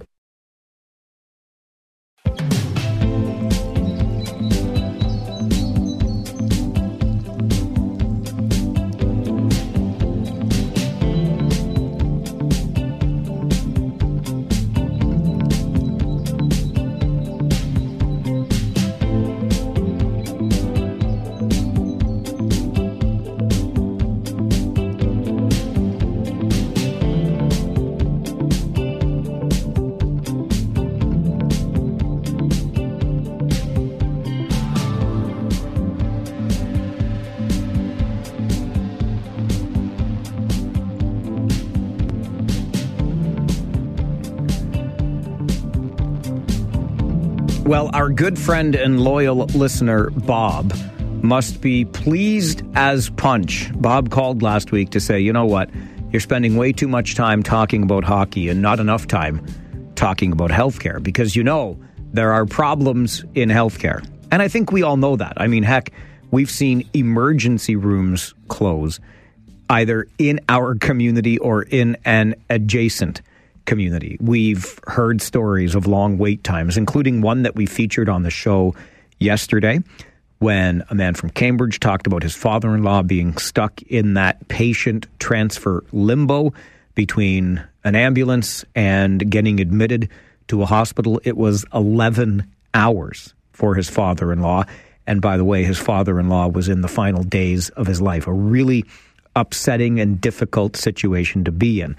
Again, we covered that on the show yesterday. And now today we turn our attention to Ontario's registered practical nurses who are bringing their messages of concern to elected officials here in the region of Waterloo. It's a full day being spent at a Waterloo hotel where local nurses are getting the chance to share their story and the association gets an audience with some locally elected officials. Not lost on me that none of those locally elected officials are members of the Conservative Party, but that's, I think, a sidebar to the story of really what the conditions are like today and what our frontline healthcare professionals in this province are asking for. Dianne Martin is the CEO of the Registered Practical Nurses Association of Ontario. She makes time for the program. And Dianne, as we get started, maybe you could just start by telling us what it is that brings you to Waterloo today. Well, uh, we're here in Kitchener today because uh, we know that nursing is facing some very difficult situations, and that uh, the most important thing we could do is give nurses a voice, any nurse. Uh, and so we uh, organized a series of town halls across the province where RPNs can share those challenges that they face, what a day at work is like, um, but also the solutions that are out there. Um, you know, nurses have lots of good ideas, and um, we'd like to hear those ideas from nurses' voices directly to politicians whenever possible. And, and we will have some politicians uh, there with us today. I'll come back to those potential solutions in a moment, but when it comes to a day in the life, Dianne, I think we got uh, a little glimpse of that in a recent survey that suggested more than 40% of healthcare workers are dreading going into work. What do these results from this survey tell you? It, the results of this survey make it really clear to me that things have changed significantly in nursing. Um, I've been a nurse for 45 years this year, and I worked as a labor and delivery nurse. I can't really recall ever waking up, maybe Christmas mornings, but uh, waking up in the morning and not wanting to go into work. My friends were there, there was joy there. Um, I loved what I did. And things have changed so significantly that many of the days that nurses face, they know that they will be short staffed. They know that they will be asked to provide care to far more people than is reasonable. Um, they know that they will make decisions throughout the day of which care to provide and what is the least important parts of their care so that they can make sure that everybody gets at least the minimum. Um, that's very, very hard on a nurse who, first of all, is educated to provide excellent care, but also has to uphold the standards of the profession. How did we get here? Is it reduction in funding? I mean, how did we end up with this significant a change? So I don't think that it's necessarily a reduction in funding, but we've first of all always known there was going to be a nursing shortage at this period of of time. Um, with our aging population, the requirement for care was always going to be significantly higher in this period of time. And then, to be fair to everyone, we had a perfect storm um, of hitting the nursing shortage that was predicted at the same time that the pandemic started. And so many more people were sick. So, and so much sicker and in very um, a lot of places that normally you don't see people that sick, long-term care homes, et cetera, requiring so much more procedural um, isolation and all of the things that take up uh, so much more time to keep people as healthy as they can be through the process. And so when you look at all of it together, um, we also had Bill 124 that ended a nurse's ability at that time to negotiate a fair wage. Um, it was all very it broke nurses, to be really honest with you. It broke nurses, what they faced every day. What can we do about where we are at? Do we need more resources into the healthcare system? Do we need a reallocation of existing resources? What kinds of solutions can we be looking at? Well, you know, it's interesting you say about the reallocation because today um, we're here in Waterloo and we're going to be meeting with over 30 nurses. And they are going to tell us where to reallocate. So they've got great ideas. But we were always going to need to invest more at this period of time in healthcare. Um, that's basically worldwide, but across Canada, we were always going to have to invest more. Um, so it's not so much any sort of decreases in funding, but it is investing more. And once you create that culture of um, of distress, moral distress among your nurses, you're also going to have to invest in helping nurses return to a profession they love. You know, uh, when I started nursing, I everybody entered nursing for life. Um, my mom was a nurse. Um, I'm a nurse. My daughter's a nurse, and everyone just it was the profession you were going to stay in for your life and we don't hear that from nurses anymore so what we think we need to do we have to first and foremost legislate manageable workloads. And that means establish nurse to patient ratios in law that you uh, uh, need to adhere to so that nurses know that when they go to work, this is going to be a rewarding day where I can meet the needs of the people that I care about so much. We have to prioritize retention with growth opportunities. So we have to make sure that this is a profession where there is ability to grow, advance, um, those sorts of opportunities. And the government is helping us with the funding for tho- those sorts of things right now, but we need to expand that. Um, we have to make sure that there's professional compensation across all sectors. So nurses working in one place might make substantially less than a nurse, say, working in another. And we have to make sure that that's level. And finally, we have to guard against cost inefficiencies and privatizing healthcare, which we know costs incredibly more um, than uh, a public healthcare system, particularly when we have shortages where we start using nursing agencies, where nurses might be making up to triple the amount to work for an agency rather than the actual employer. You know, Dianne, we had a conversation on our show just yesterday with a gentleman who had experienced a, a, a rather traumatic wait time with his father in law in the hospital and in need of care. We, we already referenced you and me this morning, this survey that suggests 41% of Ontario's hospital staff say they dread going to work, and 43% are considering a new career path. How do we maintain public confidence in a system where there seem to be so many challenges? Um, I think first and foremost, we have to establish the right number of staff once again, because when you hear of a wait time, they're waiting for someone, not for something, but for someone. Um, if they're waiting for, for example, offloading from an ambulance, um, they're waiting for staff to be ready. So we still have days where the the stars line up and everybody, um, i- you have a fully staffed unit and it runs beautifully. But those days are so few and far between now that um, I understand the wait the wait times in many areas, whether you're an inpatient waiting for something that you desperately need, or whether you are in emerg. So, I mean, I obviously feel very ma- bad for that gentleman, but but um, we need. This is years. We're the, the years mark now that this has been going on, and we're committed to working with the government to find those solutions.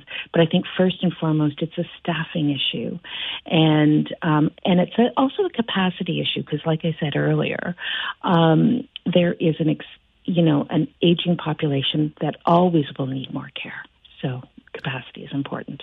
What message do you want our MPPs, Catherine Fife, Mike Schreiner, Aislinn Clancy, I know will be in attendance today? What message do you want them to take away?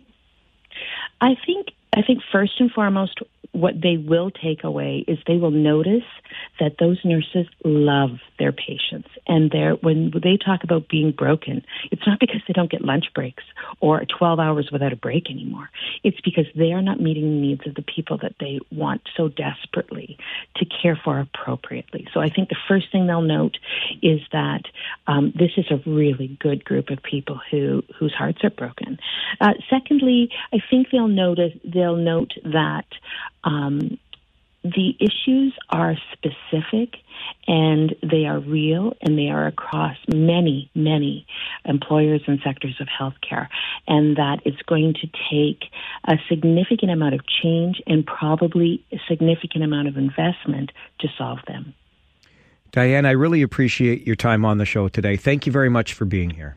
Thank you so much for having me. Dianne Martin is the CEO of the Registered Practical Nurses Association of Ontario in the region today to meet with local nurses, hear their stories, and offer some potential solutions to what is a really trying situation currently within our healthcare system. And I am acutely aware, believe you me, of the narrative that currently surrounds healthcare and how difficult it may be to remain confident in the system. I know that there are incredibly passionate people working within the system that are doing incredible work.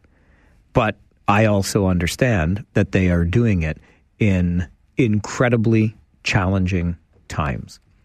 And how we fix a system that is, by all accounts, ailing, uh, I really don't have an easy answer to that. But I don't want to diminish our confidence in it. However, if you're waiting upwards of 20 hours to get care, which was reported last week by the Canadian Medical Association, it's hard to look at that as a system that is here for us in any way. Steve is on the phone with us this morning. Morning, Steve. Good morning. So, yeah, man, I, I can tell you firsthand the uh, the plight of basically just every system we have here in Canada, and you uh, you guys always have like the soft spoken people on telling us how bad things are, and I get it. You know, whether whether it's the education workers, whether it's the nurses, um, even myself. I mean, I'm I'm talking to you right now after taking a slap shot from a 14 year old off my shin, and I re- I'm just not going to take myself to the hospital to get it X-rayed because I don't want to be in there for 11 hours and go in for an X-ray and come out with the flu or something. I get it, but the conversation it, it can't start with what these workers keep wanting because in hindsight and looking forward down the road, yes, we need more nurses. Yes, we need more teachers. Yes, these are all taxpayer funded things though. And I mean, with the amount they're getting paid, with how many more people they need for the system to actually work, and you're talking a patient to to worker ratios and stuff. I mean, we got to ask ourselves how how long is this model sustainable for? I mean, how much more, how much of every tax dollar goes to healthcare, right? At some point, we've got to start cutting other things, right? And I, I, I know the, the liberals and everyone they always talk about, no, no, you can't keep doing this, but I mean, we don't have the jobs here in Canada. You can keep bringing people in, you can keep increasing the tax base, but you can only tax them so much. This is a really difficult conversation, but the answer isn't always more people for more because I mean these are the same unions that after you give them what they want, two years later they want to offset cost of inflation with raises. Uh, You know what, Steve? I, I I'll grant you the the, the picture that you're painting. Uh, I do not necessarily disagree with. I hear where you're coming from. Uh, but I'm I'm curious about something you said at the outset. You know, we always bring on these soft-spoken people that talk about the need. Who would you like to hear from instead? Like, what kind of message are we missing here for you? How about just the average Joe who is so overburdened with taxes and everything else that you know they have no voice. They're just told every time, no, you got to suck it up. You got to pay more this year. Got to pay more in CPP. You got to pay more in income tax. You got to pay more in all these new taxes that the governments just keep throwing at us. Well, we always have the voice of the average Joe and Jane on the show, right? You're calling right now to share that. Yeah, but you're not getting them in the capacity. We're we're always critical, right? You we are kind of labeled as as critics of of everything, but when when it comes to actual solutions, people aren't actually asked. It's always just you get these committees of liberals or committees of New Democrats or committees of conservatives, and they come up with these these more ideas that are just you know more to the taxpayer. So you think that we are collecting enough tax as it is? We need to uh, decide how to better spend it so that you're not waiting 11 hours to get an x-ray for a slap shot off the shin. Absolutely. You, you want the health I- I care mean, there, right? You want to I- invest in yeah, that. Absolutely. Yeah, I mean, healthcare it, it's it's important. But, I mean, at some point, you know, you have. I mean, like perfect example. You have all these CEOs of these hospitals and all their board of directors constantly reaching out to communities. We need to raise X amount of dollars, but they hide behind their salaries that are all like. I mean, their their salaries and all of the bonuses that they get, they're ridiculous right? But nobody asks them, well, why don't you give a little back? If you're running this hospital and you're in so dire need, why don't you take a pay cut and help us out? Nobody ever says that. Yeah. Steve, listen, I appreciate the call and the conversation. I I feel like dare I say I'm with you. And and gladly would I pay more in taxes if I believed that it's going to improve Steve's 11-hour wait for an x-ray. Like I get this. I, I and I think many of us feel this way. So the answer becomes what? Like I'm all ears. I promise you I am. We'll take a break come back with more on the Mike Farwell show. This is City News 570 and Rogers TV. The years mark now that this has been going on, and we're committed to working with the government to find those solutions. But I think first and foremost, it's a staffing issue. And it's also a capacity issue because, like I said earlier, there is an aging population that always will need more care. So capacity is important. That is Dianne Martin, the CEO of the Registered Practical Nurses Association of Ontario. Quickly before our 11:30 update from the City News Center. Let's get right back to the phones. Paul, good morning. Good morning, Mike. Yeah, you've uh, she's explained a good part of her story. You had that guy on yesterday. That's a one-off, or maybe there's more. I have personal experience from last week when my wife unfortunately slipped in the kitchen, three o'clock in the morning, broke her ankle. We've been to St. Mary's Hospital. We've been to Grand River Hospital twice. Let me tell you and your listeners, the staff at both of those hospitals, once we were inside, were absolutely 100% the best staff that I've ever seen work in a facility like a hospital. Professional, friendly, attentive, you name it, they did it, Mike. So, did you see a doctor? Yes, she did. She got her ankle surgery last a week ago today, Tuesday.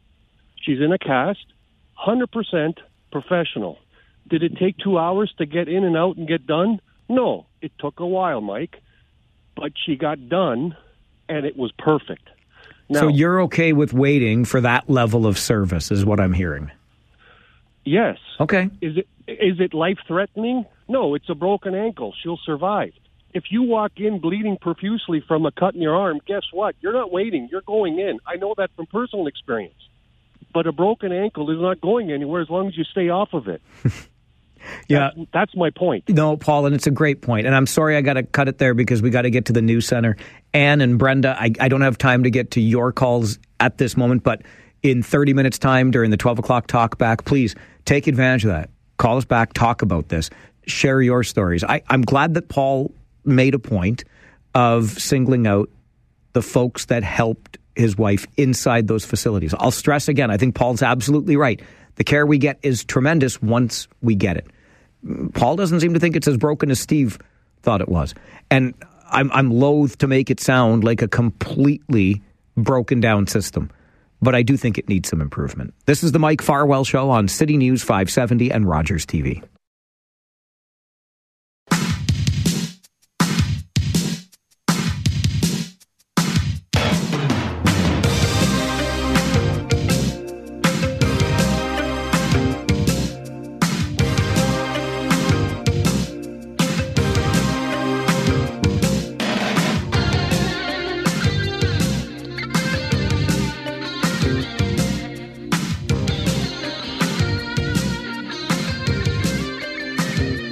For quite some time now, thanks to a partnership we forged with the Canadian Mental Health Association of Waterloo Wellington, we have been having monthly check ins with our friends from CMHA Waterloo Wellington. We do this on the second Tuesday of every month, and we continue with this partnership into our new year of 2024. Now, in fairness, this is the third Tuesday of the month of January. But since the first Tuesday was the second, we kind of bumped things back a little bit because that first week that uh, began with New Year's Day, uh, you know, felt like a bit of a holiday week still. So just so you're aware, as you settle in for another year of listening to this program, and thank you very much for doing so. We will continue our monthly conversations second Tuesday of every month at 11:30 with Helen Fishburn, who is the CEO of the Canadian Mental Health Association of Waterloo Wellington and is with us this morning. Helen, good morning. Good morning, Mike. Hope you're keeping warm and safe and toasty up in your studio. I, I am. The studio's always toasty, believe me. And I've actually been doing okay because on Sunday when it got as cold as it got, I you almost couldn't get me indoors, Helen, because mm-hmm. the sun was out. And I was so happy to see the sun after such a long absence. I stayed outside, I shoveled the snow, I walked to work, I did it all. Yeah, yeah, it, it was awesome. yeah, it just it replenishes your your spirits, right? When that sun comes out, it's awesome. It certainly does. And, you know, mm-hmm. I think that many of us are starting to struggle with that a little bit because winter is settling in. You mentioned how cold it is. It's kind of got that icy grip on us. And, of course, we're, we're coming down from the holiday times as well. So if there are some winter blues, we might be experiencing them uh, particularly this week. Yeah, they they they tend to hit, or at least that's that's the myth, right? And sometimes we know the myth becomes legend. Um, but they say that this is one of the toughest weeks uh, because of that. So, you know, the days are shorter. We're in the prime of winter season. I mean, we've been very fortunate this year here locally, but certainly it's hit with a vengeance this week. Uh, the gray skies are just part of our landscape every day. The Christmas bills are flowing in. Uh, sometimes our New Year's resolutions have petered out. So, you know there's a whole bunch of factors but generally speaking you know we can add your you know your favorite NFL team loses. I don't want to put salt into your wounds there How Mike, but dare you, it- Helen Fishburn? it definitely is a time where it's like oh gosh it just feels like you're just in a funk right? You're in a funk Yeah, I think that's a great way to put it. And you know, you, you started this by talking about the myth that is the this is being the most difficult week. Yesterday was quote unquote Blue Monday. I believe, if I'm not mistaken, somewhere on the along, along the lines, it was a travel agency that got us thinking about You're this, right. right? So we could go take a sunny exactly vacation. right. Yeah. Yeah, they wanted you to book a, a vacation. Yeah. And, uh, and they were kind of feeding into that. But having said that, you know, you can definitely feel it. You know, people's energies are lower, their moods are lower.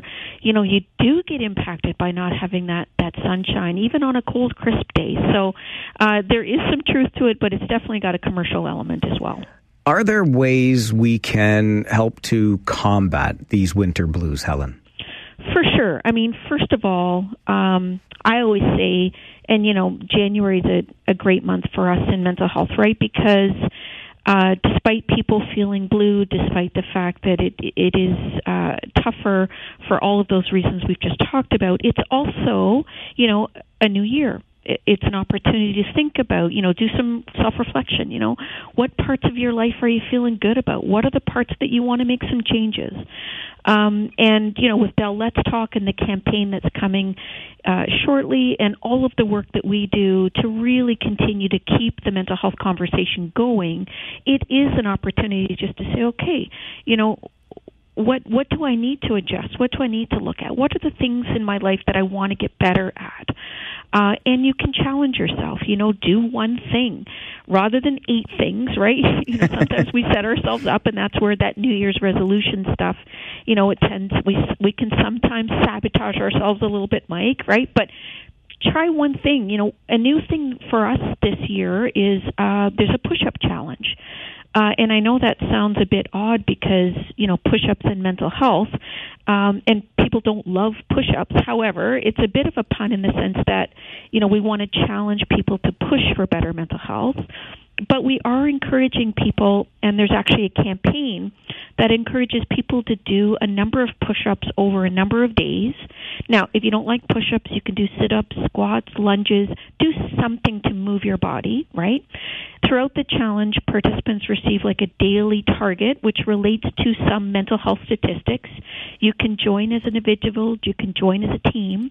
So there's a whole uh, push-up challenge that you'll see on a website. It's called the pushupchallenge.ca again something different something new but it it really what it what it is doing is just connecting the mind and body to wellness right? And and and kind of challenging ourselves to push through some of those dark feelings or you know some of that funk and get to a spot where you're you're pushing yourself through it.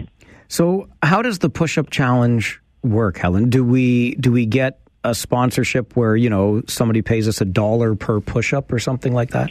Yeah, you can do that. You can set some targets for yourself. Um, you can actually register for the program. Uh, it's a fundraiser as well. Uh, so there's lots of things that you can that you can do. And again, uh, that that's like a formal program. The other thing you can do is just try something at home, right? If you if sometimes people don't want to be involved in fundraisers or they don't want to do anything kind of uh, formally, right? Which I always try to say that part really doesn't matter. What matters is the commitment that you want to make to yourself, and then how do you see yourself getting through that commitment. Sometimes people need an external accountability, right? They want to go to a website, they want to log on every day they want to go in and, you know, record their number of push-ups or squats or lunges. I, and other people just kind of want to do it quietly on their own. It doesn't really matter, but pick something for yourself, you know, um, whether it's walking every single day, making some colorful meals that have lots of vegetables in them, um, increasing your social connections with people, right? You know, sometimes again at this time of year we tend to to hunker down and, and get a little bit isolated from the people that we that we love and, and we feel uh, supported by. So, what can you do to increase those connections? Meet for coffee, uh, arrange a Zoom meeting, whatever it might be. So, pick something that is good for your mind, it's good for your body, and then work through those barriers so that you meet that commitment. I think that's the challenge we all want to take on in January. Well, and I think where you're coming from here, Helen, when you say to, to pick that one thing, not eight things, for example, but really what we kind of need, especially in these darker, much colder days of winter, is that, that little push. We might have to nudge ourselves just a little bit here to get going in the right direction. Yeah, and that's good, right? Because, you know, we can get complacent. You know, we can think, well, it's good enough or, you know, I feel fine. Is is fine our goal? No. We want to feel better than we and than fine, right? We don't want to just settle and say, well, it's okay. You know, my job's okay. My my relationship's okay, my mental health, yeah, it's fine. Actually, we want your mental health to be better than that because your mental health, you know, fuels so much of the other things in your life.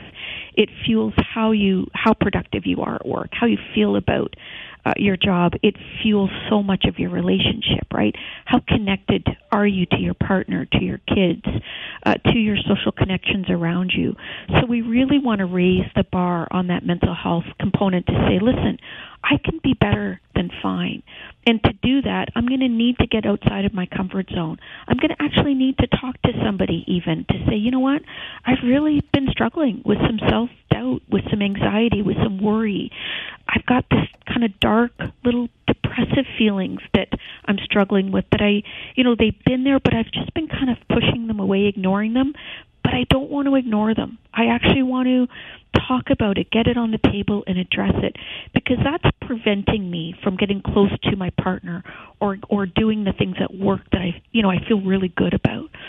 So that's part of it, Mike, is just really being honest with yourself, but then inviting others into that so that you can, you know, work through those goals and actually feel really good about what you're accomplishing as well.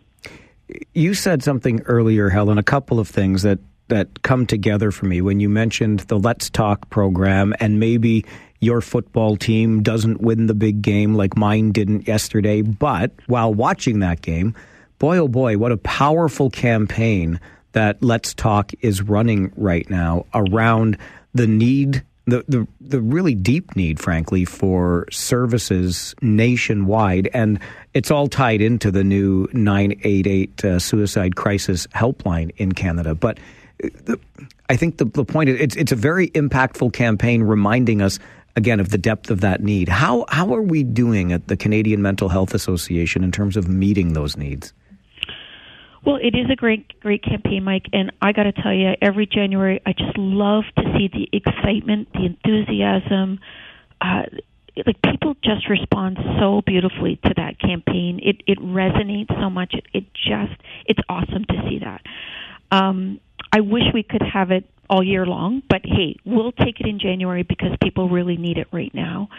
Um, I would say, generally speaking, uh, you know, we're doing as well as we can in terms of meeting the needs uh, of our community. We do that well, Mike, at a crisis level. When people are imminently in crisis here locally, you know, through our Here 24 7 team, through our impact team, so that's our staff that go out and respond to police calls with 911.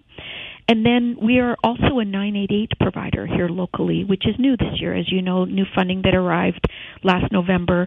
So we have kind of built that into our crisis response with Here 24 7 and Impact. We are uh, responding well to our community who are in crisis and reaching those folks really as, as much as possible, as quickly as possible. Where we struggle frankly, is post crisis when we need to connect folks to ongoing care. So whatever the underlying issue is as part of that crisis where there again it was it's that deep depression, it's an eating disorder, um, there's a psychosis, whatever those underlying issues are, addiction issues are also very prevalent that's where some of the gaps in care are, Mike, that we are continuing to advocate for um, because we know post crisis, you know, people need care, they need treatment, they need to be able to get to those issues. Otherwise, they just cycle through uh, crisis again and again, right? So that's a real push for us uh, and we gonna, we're going to continue to advocate for what we need here locally. And we have the support of many of our partners and our local politicians to do that. As you know, big challenge for us just because there are so many gaps across the healthcare system proper, right? You look at waiting lists everywhere. In, in a post pandemic world, it's a challenge but we also rely on our fundraising uh, for that as well. We do the best we can, Mike, but in the meantime, I always want people to know that they never have to wait for crisis services. We're literally here 24 7.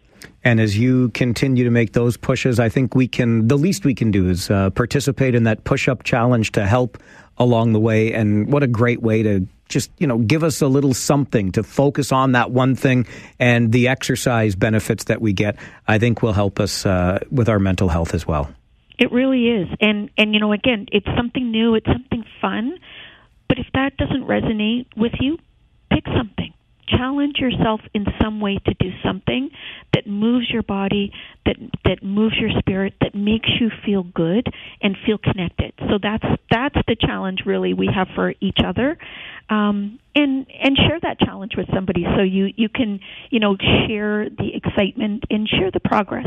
You know whether it's a good day or or a great day, uh, it's always better when you share it. Helen, as always, we appreciate your time on the show. Thanks very much for being here, and we'll look forward to our next conversation. Sounds great, Mike. Stay warm and stay safe. I will do both. Thank you. You as well. Okay. Bye bye. Helen Fishburn is the CEO of the Canadian Mental Health Association Waterloo Wellington, uh, joining us for our monthly mental health check in. We do it on the second Tuesday of every month. I know this is the third Tuesday, but as I said at the beginning, it's a bit of a wonky month with that first week of January still being, a, you know, kids off school feels a little bit like a holiday week. So we will continue moving through 2024 with our friends at the Canadian Mental Health Association of Waterloo Wellington, joining us on the second Tuesday of every month at 11:30. Just looking at that push-up challenge, I, I like the idea. It's it's a little thing. I know not everybody loves push-ups. Helen's right about that, but it's an opportunity for us to do something physically, which helps in multiple ways, right? Give us something to focus on, challenge ourselves, maybe raise a little bit of money along the way. The idea is that from February the 1st through to the 23rd, you challenge yourself over the course of those three weeks to complete 2,000 push ups. So 2,000 over 21 days. We're looking at what are we doing? 50 a day? 100 a day. 100 push ups a day. You don't have to do them all at once. Just get out there and do them over the course of the day. 2,000 push ups represents 20% of Canadians who will experience a mental illness each year. And then fundraising is an optional part of the event, but it is encouraged by the Canadian Mental Health Association, which will be the beneficiary of those funds raised. And I was just looking at some of the teams that are already signed up and doing this, and I want to give a shout out to Jacob Hespeler Secondary School in Cambridge, which is currently leading the way. It's the top team right now. And fifth on the list, are friends from the University of Waterloo. And the Warriors are also involved as one of the top teams right now, the Wellness Warriors. Uh, a team in fourth place, all of the push ups. I'm shouting out because they're using one of my favorite memes as their avatar online, which is Chuck Norris saying, when Chuck, well, Chuck Norris doesn't say this, but you know all the Chuck Norris jokes, right? Like Superman wears Chuck Norris pajamas. Yeah. And the meme here, or the avatar for the all of the push ups team, says when Chuck Norris does push ups, he's not actually pushing himself up, he's pushing the earth down because, of course, he's Chuck Norris. But way to go, you Jacob Hespeler Secondary School students and friends leading the way right now in the push up challenge. Here's what I'm thinking. And maybe Devin Robertson wants to weigh in on this because I haven't talked about this in a while, but I'll I'll just pull back the curtain a little bit.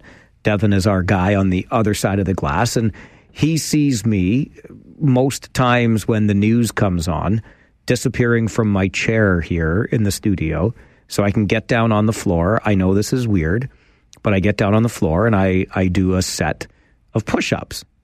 And so I don't know, like, Dev, I think if, if I were to challenge our other radio stations in this building to the push up challenge, I think I've got a head start here because I've been doing this for a couple of years already. I would think so. Right? Yeah.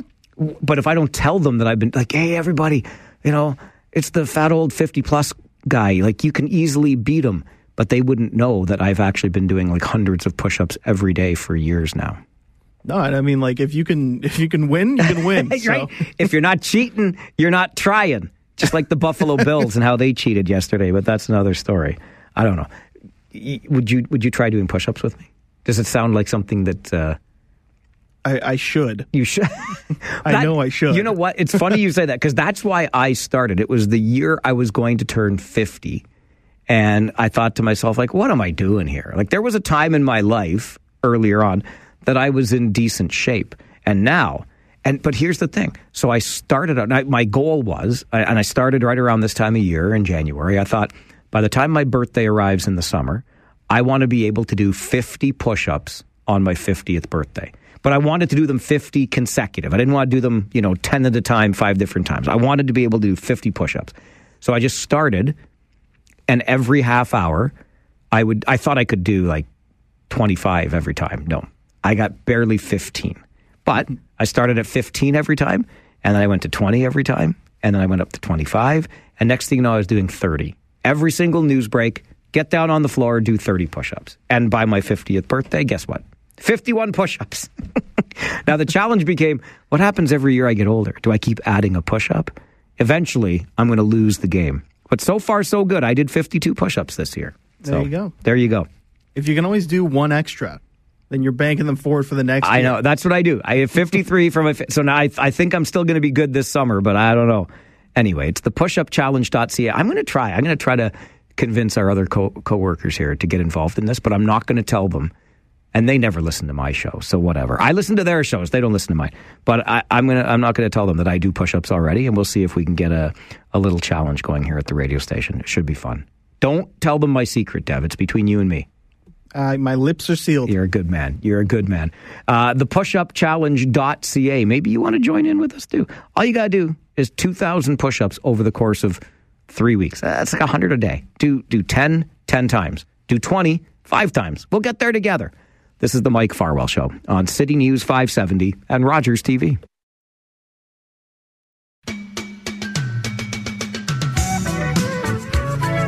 Well, never are those words more true than in the next hour because everyone is welcome on this platform. You got something you want to talk about? That's what the 12 o'clock talkback hour is all about. And I'm still getting messages from our segment just after 11 about the situation and working conditions for nurses in Ontario right now. So we will continue with that theme and anything else you would like to bring to the table during the 12 o'clock talkback hour, which begins just after the noon update from the City News Center. Unfortunately, that also means it's the end of the road for our friends at Rogers TV Cable 20 for another day. So thank you to Robert and the team for producing the TV side of this program. We continue on the radio side. The 12 o'clock talkback hour is coming up on the Mike Farwell Show on City News 570 and so long, Rogers TV. Take out the papers and the trash. Or you don't get no spending cash. If you don't scrub that kitchen floor, you ain't gonna rock and roll no more. Yakety yak. Don't talk back. Just finish cleaning up your room. Let's see that dust fly with that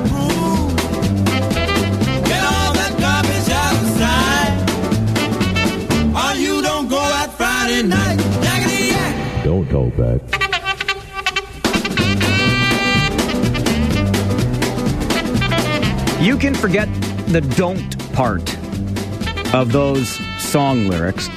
And please do, in fact, talk back. Don't you talk back to me, young man. The number of times I heard that in my life, holy Hannah. I also heard at one time in my post secondary life, hey, Farwell, do you come with an off switch?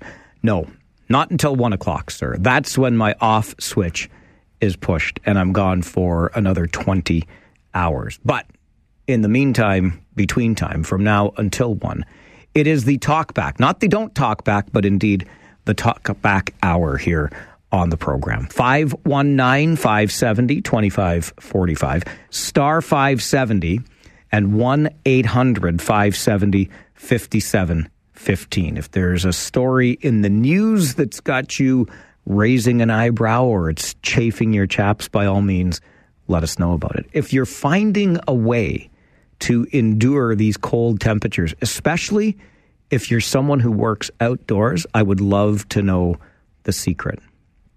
I'm a big fan of the outdoors. I wimped out yesterday. I'm not going to wimp out again today. I'm feeling the need for that fresh air. I'm going to make sure I get some. But if you've got a secret to enduring the frigid temperatures on a temporary basis, I ain't staying out there for two hours. You're a better person than I am if you have to work in this. But if you could share some tips, we are all ears. The 12 o'clock talk back, maybe you're just in the mood for a conversation. I want to go back to an email I received from Nancy following our healthcare and specifically nursing discussion uh, at 11 o'clock this morning. And Nancy's email reads as follows Mike, I feel the need to message because I keep hearing about the problem in nursing being about dollars. That is just not an accurate assessment. It's about guaranteed hours and full time jobs, even part time jobs. I worked literally several years casual, no guarantee of any hours, no benefits. During COVID, we heard about nurses working several jobs. This is to make up for hours. Nurses working for private care providers do not make more money. That is untrue. Nurses work years to get a secure job and usually hospitals where they are unionized. I had to move to a part of the hospital that wasn't my niche in order to get full time. Nancy, thank you for sharing that. And you know, it makes me think of as lucrative as we think the life is for a teacher, for example, which we know is a pretty well paying, very stable job with excellent, basically the gold standard in benefits. But you'll remember many decades ago, I actually started out in that field before moving over here into the broadcasting side of things. And it's a lot different today than it was back then. Back then, you could basically graduate out of school and teachers college and walk into a full-time job. Today, it's a lot different. You're on the long-term supply list or the occasional teachers list, I think it's called, and you're on that for quite some time as you kind of wait for the next or the yeah, I guess the next full-time opportunity to get that stable job with the really good benefits. But it doesn't happen as quickly as it used to. And you know, it just makes me think both of those situations make me think of the sorts of environments our kids are going into when it comes to the workforce generally.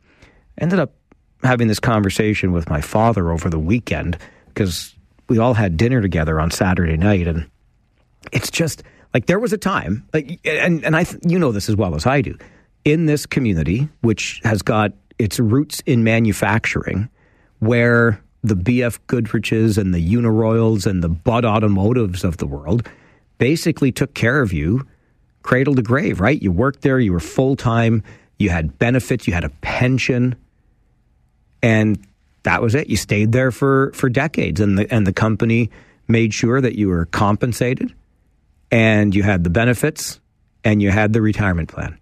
And Schneider's is another great example of that. And those jobs, I mean, they're just gone. And now you think of, you know, getting into a unionized healthcare environment, getting into a unionized teaching environment, but you gotta you gotta work your tail off just to get to that full time position where those benefits and that higher pay kick in. And it's not easy. And and for how long can you juggle the uncertain hours or the multiple jobs that you might need? It's a really interesting time out there in the labor force. All right, let's go to the phones and hear from you on the 12 o'clock talk back. Dave, good afternoon. Hey, good afternoon, Mike. Good to hear you. I haven't talked to you in a while, so I'd call in and give you some tips. Nice to hear from you. Okay, yeah, tips for staying warm outside? Absolutely. Okay. Yeah. So, uh, long johns and long sleeve shirt, you know, fleece. That's my go-to. Yeah. So then I don't have to wear as much, you know. But then hot pockets, put them everywhere. Don't care where. Okay. Everywhere. Put your toe warmers on. I just I'm good. So then I don't have to wear like heavy jackets constantly, right? Because I move around a lot and uh, out in the dirt, whatever, right? So I want something a little lighter, but then still warm. So hot pockets, I throw them in my jacket. Uh, like a little face mask as well too. That does the trick, you know, and toque. But yeah, I, I get I get one of those freezer jackets, and it does the best thing for you. So honestly, that's the best. I've worked outside for years, and it's done me wrong, and you know, it's just kind of my ritual in the morning to put my little hot pockets everywhere and put my toe warmers on, and I'm good to go. Attaboy. Dave, I really appreciate that call. Thanks for making it. And if it's one thing I learned over the years, it's that it almost begins and ends with your feet. I know your head and keeping it covered is important as well, but if you keep those feet warm and dry, you are winning more than half the battle. I used to, when I was going on long outdoor hikes, even if I had a good pair of waterproof boots on, I would wrap my uh, feet in plastic bags before going into the boot. And I know it's not a, a long term uh, great idea, but on those in in those situations, it made all the difference. Your feet stay dry, which keeps them warm, and I'm telling you, it's like that episode of Seinfeld where George Costanza had the big furry hat, and he didn't need anything else. It was just the hat, feet, head. As far as I'm concerned, Terry, over to you on the 12 o'clock talk back. Good afternoon. Hey, good afternoon, Mike. Hey, listen, I didn't listen to your show on Friday, unfortunately, but uh, and I couldn't, I didn't hear the podcast, but I must respond. I know your friend Sean called yesterday, and uh, you know, I, I I'm actually flattered that he thinks so highly of me that he always has to bring my name up. I think he called on Friday. You mean? Yes, he Yeah, did, but I didn't yeah. listen to your show on Friday. I only But he didn't call yesterday, though. I just don't want it to no, be mistaken. well, sorry, but I heard it yesterday. okay, I got you. you heard it yesterday. Because all, all weekend they didn't have the podcast online for Friday's show. Don't even get me started with the technology around here these days, my friend. Holy Hannah. Anyway, I'm so flattered that he thinks so highly of me. I wish I could say the same because I'm not as big as an as an admirer as, as he is. But I don't mind him uh, calling me out on certain things. But at least he he, he has to put things in, in, its proper context. First of all, my phone said 21 minutes. Unless he was sitting on your lap, I don't know how he would know it was 12 minutes. Well, I told you because I have a counter on my phone. Like we're at we're at Well, I don't know 105 where right that now. happened, Mike, because my phone said 21 minutes. Maybe they don't count commercials at your end if I'm on hold during commercials. Maybe. I mean, I don't know what to tell you. But on my, my phone, I even looked. It's at 21 minutes and 30 seconds, whatever it was. But I said I, I didn't want to get into it. And then he said the thing about he almost choked uh, on his drink because when I said I like to keep things short. Yeah, I did say I like to keep things short. But I also, after that, I said sometimes when conversations go, sometimes it goes off the rails.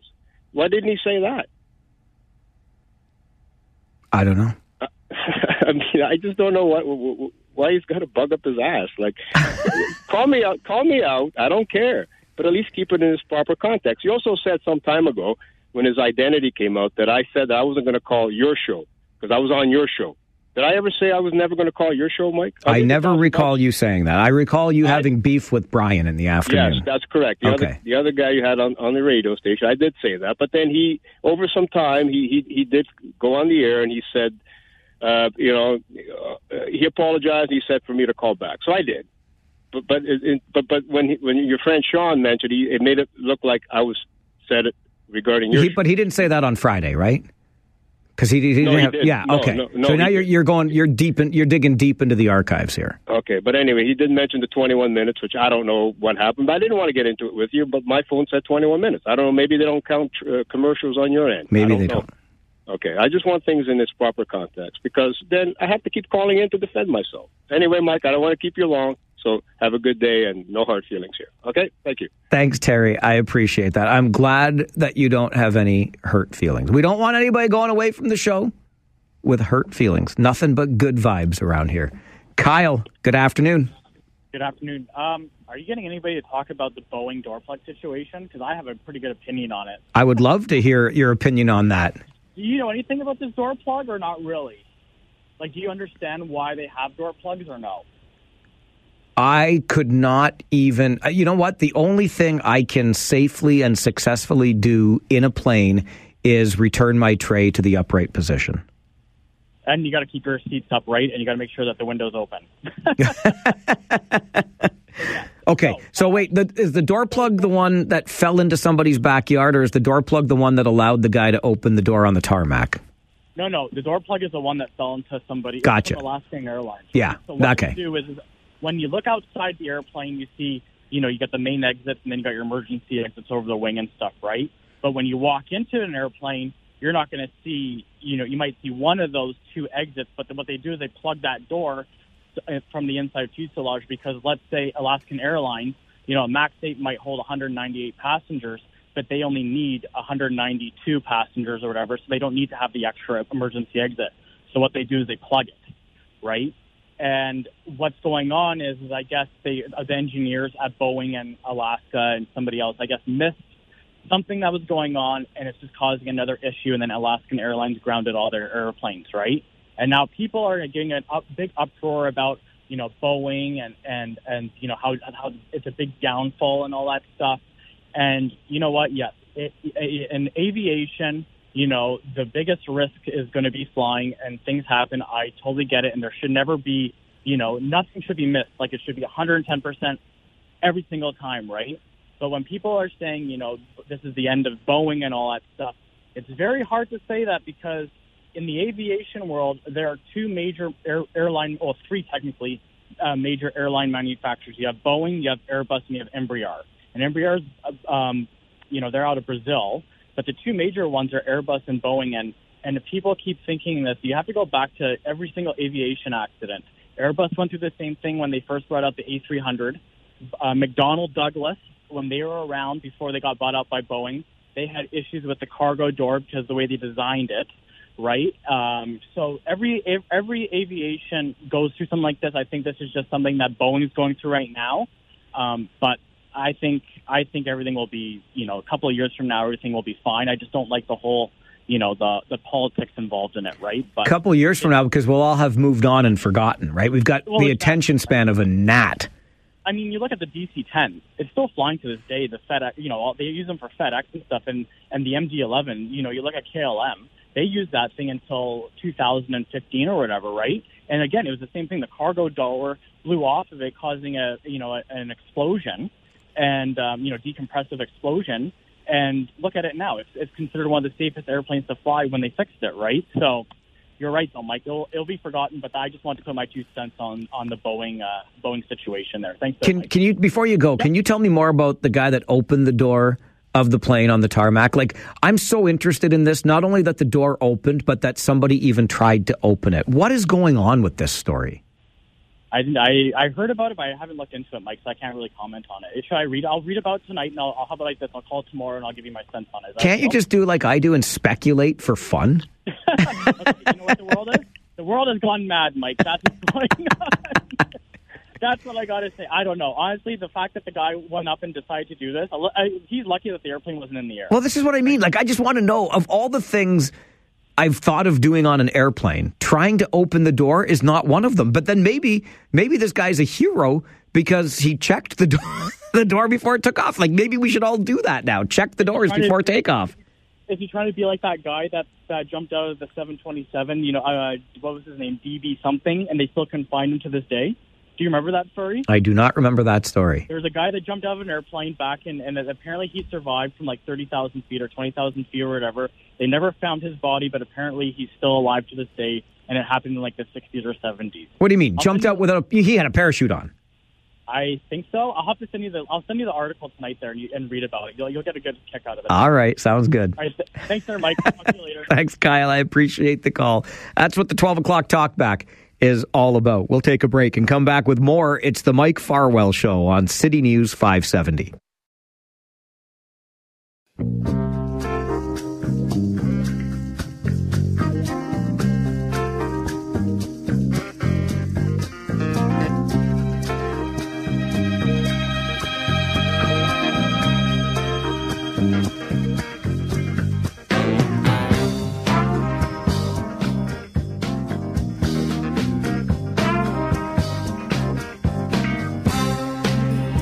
Thanks to Kyle for his call a moment ago.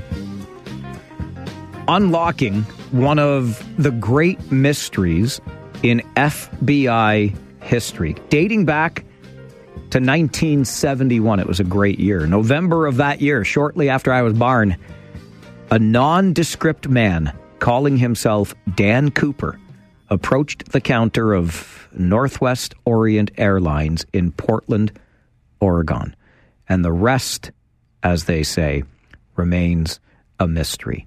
He claimed to have a bomb with him and a parachute and he wanted $200,000 in $20 bills. He then jumped from the plane with a parachute and the ransom money.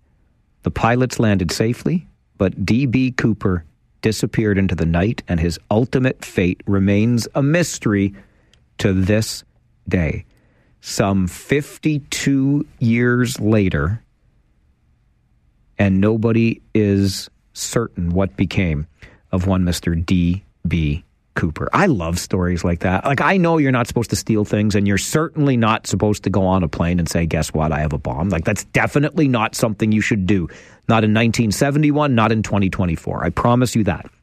But stories like this just fascinate the ever loving bejeepers out of me. And back to that other story about the man who boards a plane at Pearson Airport in Toronto and then promptly opens a cabin door on the opposite side of the plane. Like I I can't even wrap my head around this. This is the statement directly from Air Canada, which I'm sure you've heard about. While the aircraft was at the gate, a passenger who had boarded the aircraft normally, instead of proceeding to their seat, opened a cabin door on the opposite side of the aircraft. The passenger sustained injuries falling to the tarmac. You think? But this is what I can't wrap my head around. Who does that? Who like do you get on board the plane and and you want to check that all the doors are secure? I've never seen anyone do that.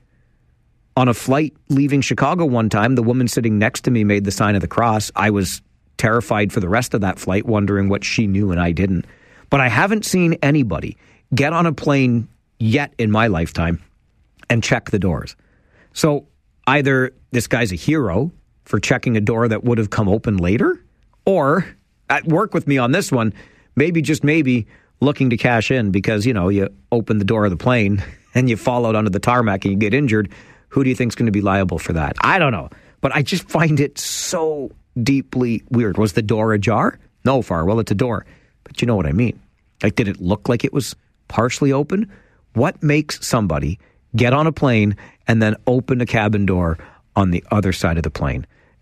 The, the man's injuries aside, this is the part of the story that absolutely fascinates the heck out of me. All right, Danielle has sent me an email that, in my opinion, it's too early to dredge up this conversation and this debate. But darn it, Danielle, if you want to start it, I'll start it with you, or I'll help you start it. So we'll get to Danielle's email and more of your calls on the 12 o'clock talkback hour here on the Mike Farwell Show. An update from the City News Center, and then we continue on City News 570.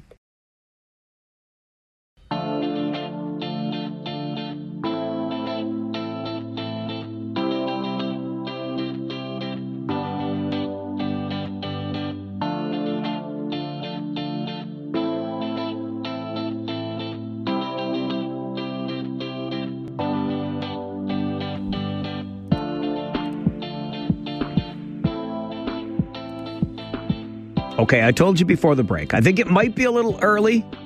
I mean, this is what? If you count today, our fourth, maybe, snowfall of the year, and I'm including the one back in November. We had like three this week, right? Anyway, whatever. Danielle sends an email to mike at 570news.com. And she even begins it with, I just want to drag out the dead horse and start beating it again as a reminder to folks. Okay, just remember Danielle did this. I'm make I'm throwing Danielle right under the bus on this. It's not my fault this time. It's Danielle's fault. Uh, Danielle's email to Mike at 570news.com. I just want to drag out the dead horse and start beating it again as a reminder to folks. I have walked over six kilometers today. First of all, kudos on that, especially on a day like this. And the amount of sidewalks not cleared is astounding. And throwing salt on an uncleared sidewalk just creates slush and makes it more difficult to walk on. Also, the city needs to do better at crossings at intersections on main roads. It's a foot deep to crawl over to cross at crosswalks, which makes me think of folks in wheelchairs and people with strollers. It's impossible. Clean your sidewalks. Thanks, Mike. That from Danielle via email to mike at 570news.com. Danielle, again, kudos on walking over six kilometers on a day like today. Yes, we do need to do a better job of cleaning our sidewalks. It remains my sincere hope that we do not engage in any sort of silliness, in my opinion, whereby we put the city in charge of clearing the sidewalks. It is a really easy job. Yes, if you're on a corner lot, it would take you a little bit longer. I get that. But honestly, just the sidewalk. I don't care what you do with your driveway.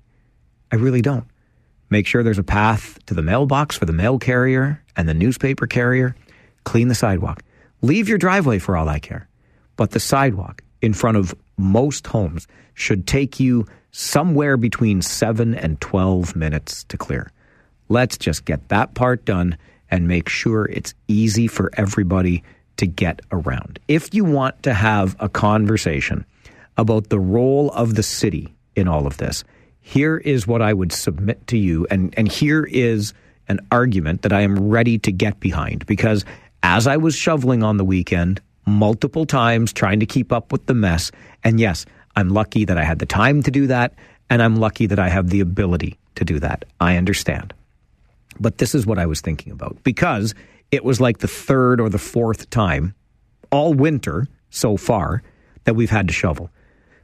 One of my arguments against putting the city in charge of clearing sidewalks is that we are putting them in charge of a service that is not really required. Most municipalities will activate service when there's more than five or sometimes even eight centimeters of snow already on the ground. Do you know how many times we get that much snow in a single snowfall? Less than 10 times a year. So, for fewer than 10 occasions a year, we want to have a service that we pay for year round. What I think we should advocate for instead, because I understand the counter to that. Well, we do it for the roads. Yes, we do. So let's advocate for less, right? Because that's the situation we're going to find ourselves in 20 years from now as we need the service less and less, right? We're going to have all of this equipment and all of this staff that we continue to pay for and that we need less and less. Let's figure it out.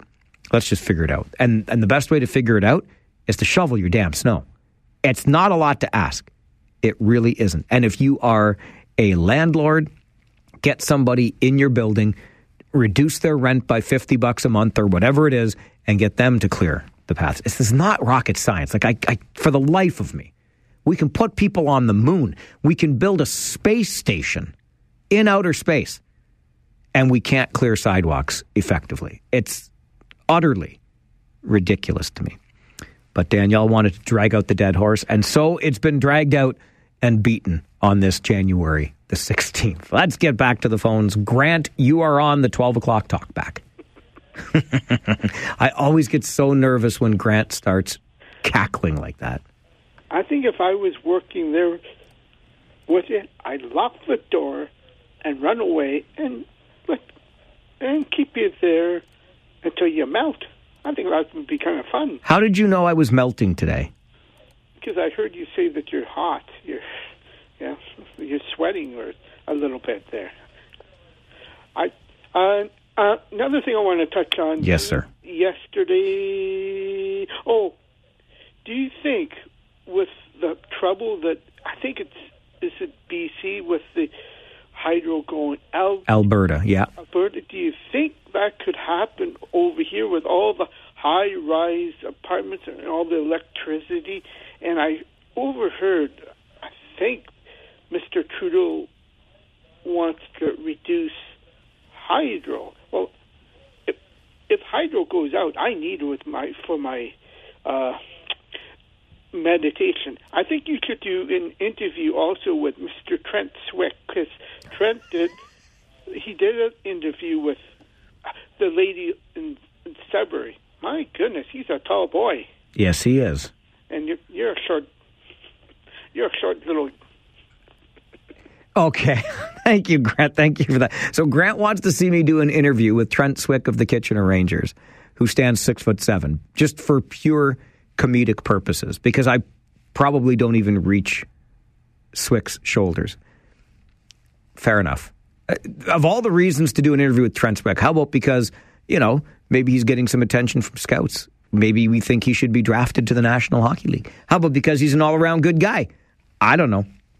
I love how Grant just goes in so many different directions, right? It starts out with how hot it is in this studio, which it is. And then it goes to what if we lose electricity here in Ontario because I need my electricity to meditate? Well, aren't you supposed to meditate in the dark anyway? Like, aren't you supposed to light a candle? Clearly, I don't meditate. And then we move on to Trent Swick and how funny it would be to see short little old me interviewing big old tall drink of water like Trent Swick. I got you, Grant. Maybe I'll grant you that wish. All right, it is with some reluctance that I answer this next call, but heck, I'm a gamer. I'm up for it. Uh, Brittany, good afternoon. Good afternoon, Farwell.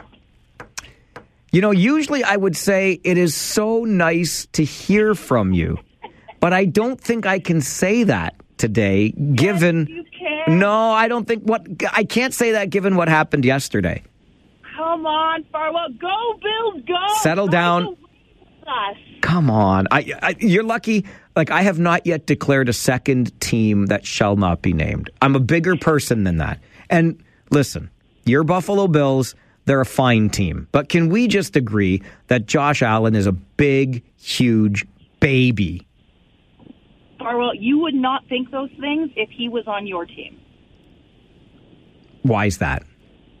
Because you would think he's doing what every quarterback does. Have you not seen the way that, you know, Patrick Mahomes theatrics things and the way Tom Brady used to? Ugh. Not touch Tom Brady without getting a flag. I I really don't like that guy's name. Please don't talk about him anymore, okay?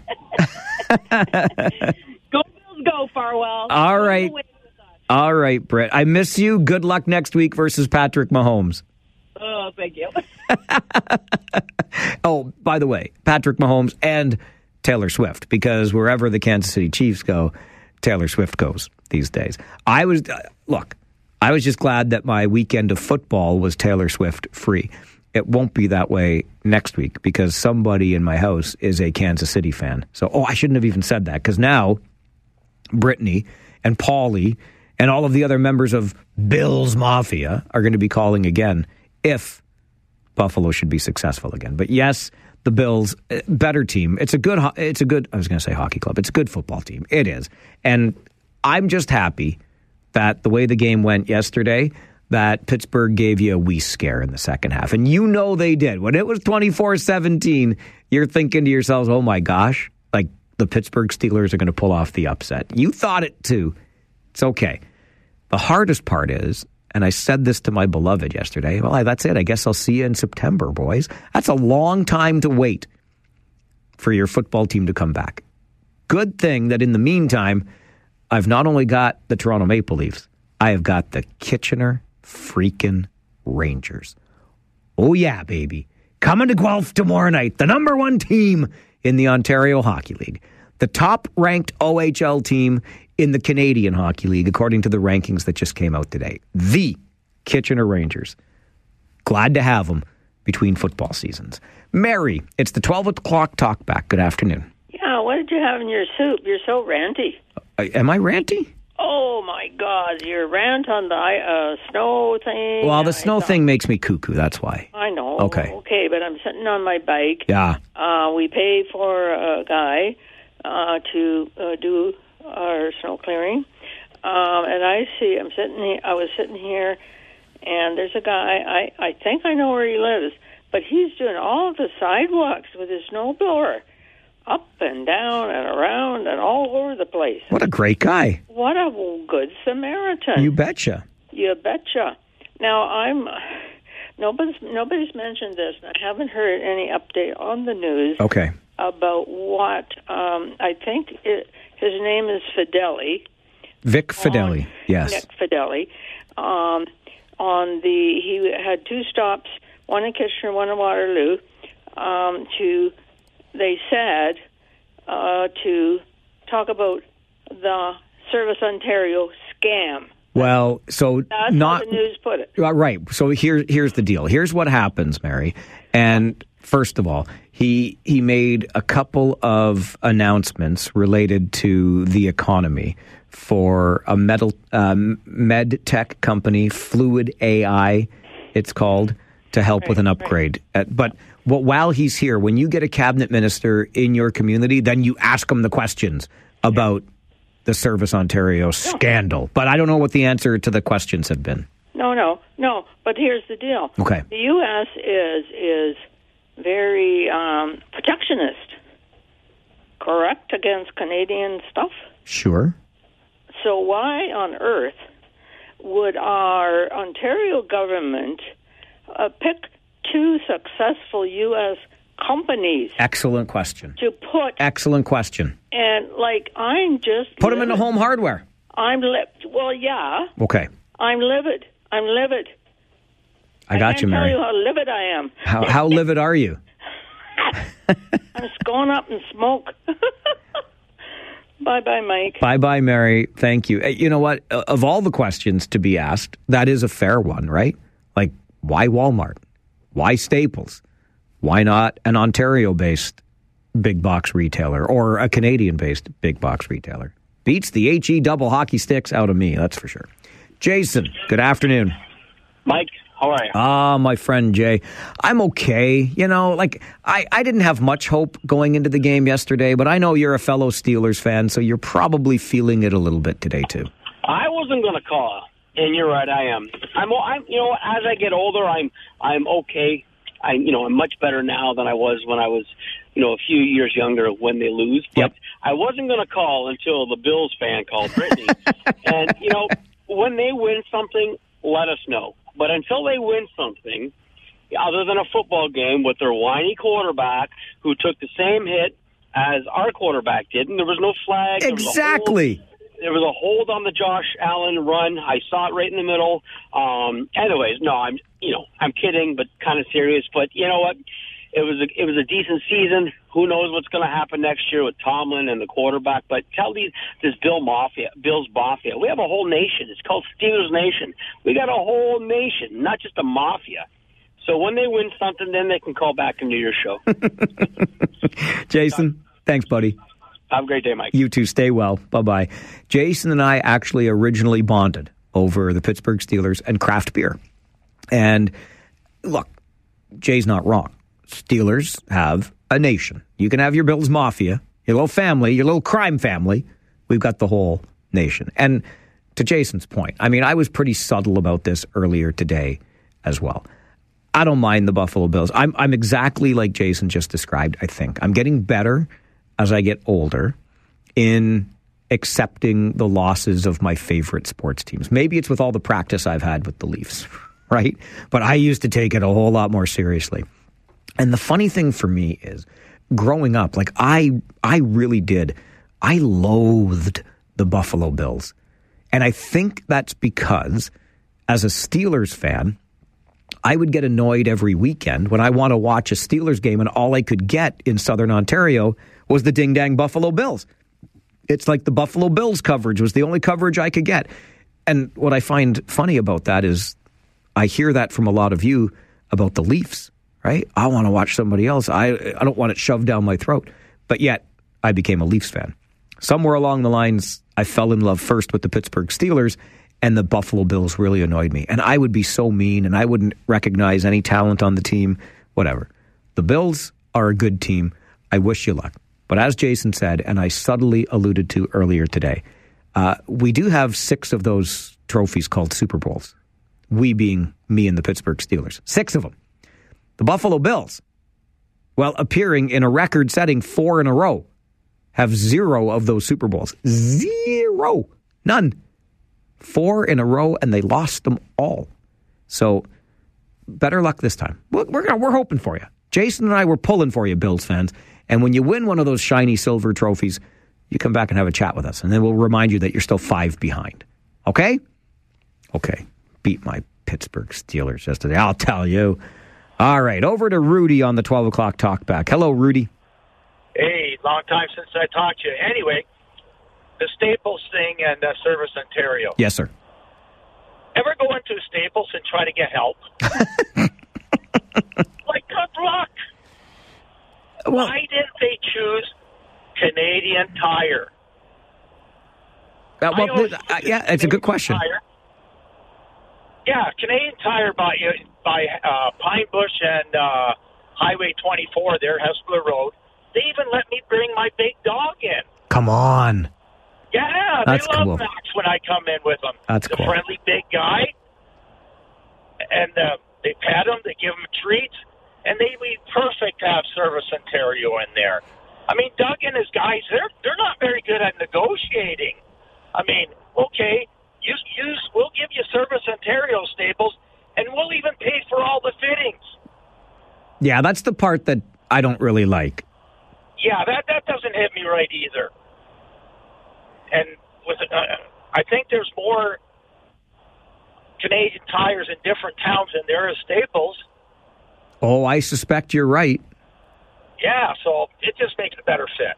All right, Rudy, I appreciate that call. It is really curious how we ended up here, especially the, like the retailers chosen and the fact that we as taxpayers are going to foot the bill to retrofit those stores. That part, oh, does that ever chafe my chaps? Like, you got all the money there, big box stores, Walmart and Staples. Retrofit your own stores. We're going to bring you a customer base. Anyway, it's the 12 o'clock talkback hour. We'll take a break and come back with more on the Mike Farwell Show. This is City News 570.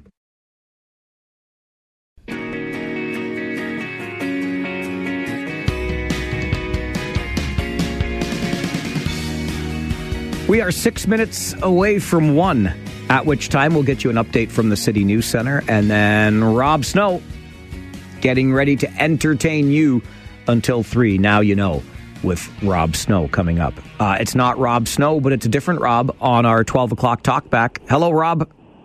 Good afternoon, sir. It's not a Friday night. Do you feel awkward? I do feel very awkward. What, what, to what do I owe this distinct pleasure? well, I'm, I'm driving into work late, so I wanted uh, just a, a number of things. Um, I think we should forget about Walmart and Canadian Tires and whether it's an American company or a Canadian company. We should just stick them in the beer store because then all those guys that are buying two fours at 9.30 on a Saturday morning while I'm on the way into work can get their taxes and their papers at the same time. Secondly, I'd like to say keep feeding the cats.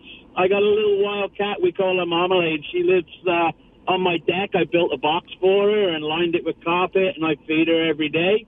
And uh, go Rangers. And that's pretty much me done in an afternoon. Thanks, Rob. I appreciate that. Rob is a regular caller to our Rangers talk show after every Kitchener Rangers home game that I do with Paul Fixter. Lots of fun to hear from him during the day. Hey, we can talk anytime on this show. It's a talk radio station, after all. Anne, good afternoon. Oh, hey, how's it going? Oh, hey, it's going well. How's it going with you? good, good. Um, I'll be brief. Um, just a quick uh, comment or information. It's the international student kind of ties with the healthcare. So, um, long story short, I'm I'm a nurse in the healthcare, and my entire family is. And um, I have no issues with international students. The issue is the government doesn't really give the universities enough money, so the universities take lots of international students because they pay three times the tuition. Therefore, sometimes there's not enough room for um, Canadians. And that happens. My son, who's now done as a radiologist, he had to do med school in the U.S. And my other son's physio, and he did his grad school for physiotherapy in the UK because they can't get, they couldn't get in here, and they they should have, but they the problem with med school and those type of careers is the international students go home. And I and then that adds to our issue with not having enough physicians, surgeons. I was an ICU nurse, and the um, residency programs for specialties um, have 50% of the surgical residents are international, and they all go home when they're done. So we consequently end up with less physicians, surgeons, you name it, um, that has a play in that. So that the healthcare kind of, you know, that I don't think people really realize that, you know, just like my kids, they went to school out of country and they're practicing in Canada. So just wanted to say that. Thanks, Ann, and thanks for the work you and your family do. I really appreciate it. Okay, you have a good day. Thank you. You as well. Bye bye. Nice to hear from you on the show today. And on that note, we have to leave it. I'm sorry I can't get to Kelly and Mary today, but remember, the 12 o'clock talkback is part of our show every day. So if you put a pin in it today, I'm happy to entertain the conversation tomorrow. Just bring it back up. We'll talk about all kinds of things. Also on the show tomorrow, it showed up this hour, part of a theme. Those Staples and Walmart Service Ontario kiosks, that'll be on the show tomorrow. Plus, our review of regional governance is coming to our community on Thursday. You know how excited this makes me. We'll talk about that and other things on the program tomorrow. Devin Robertson is our guy on the other side of the glass. The Rob Snow Show, now you know, is coming up. My name is Mike Farwell. Bye for now.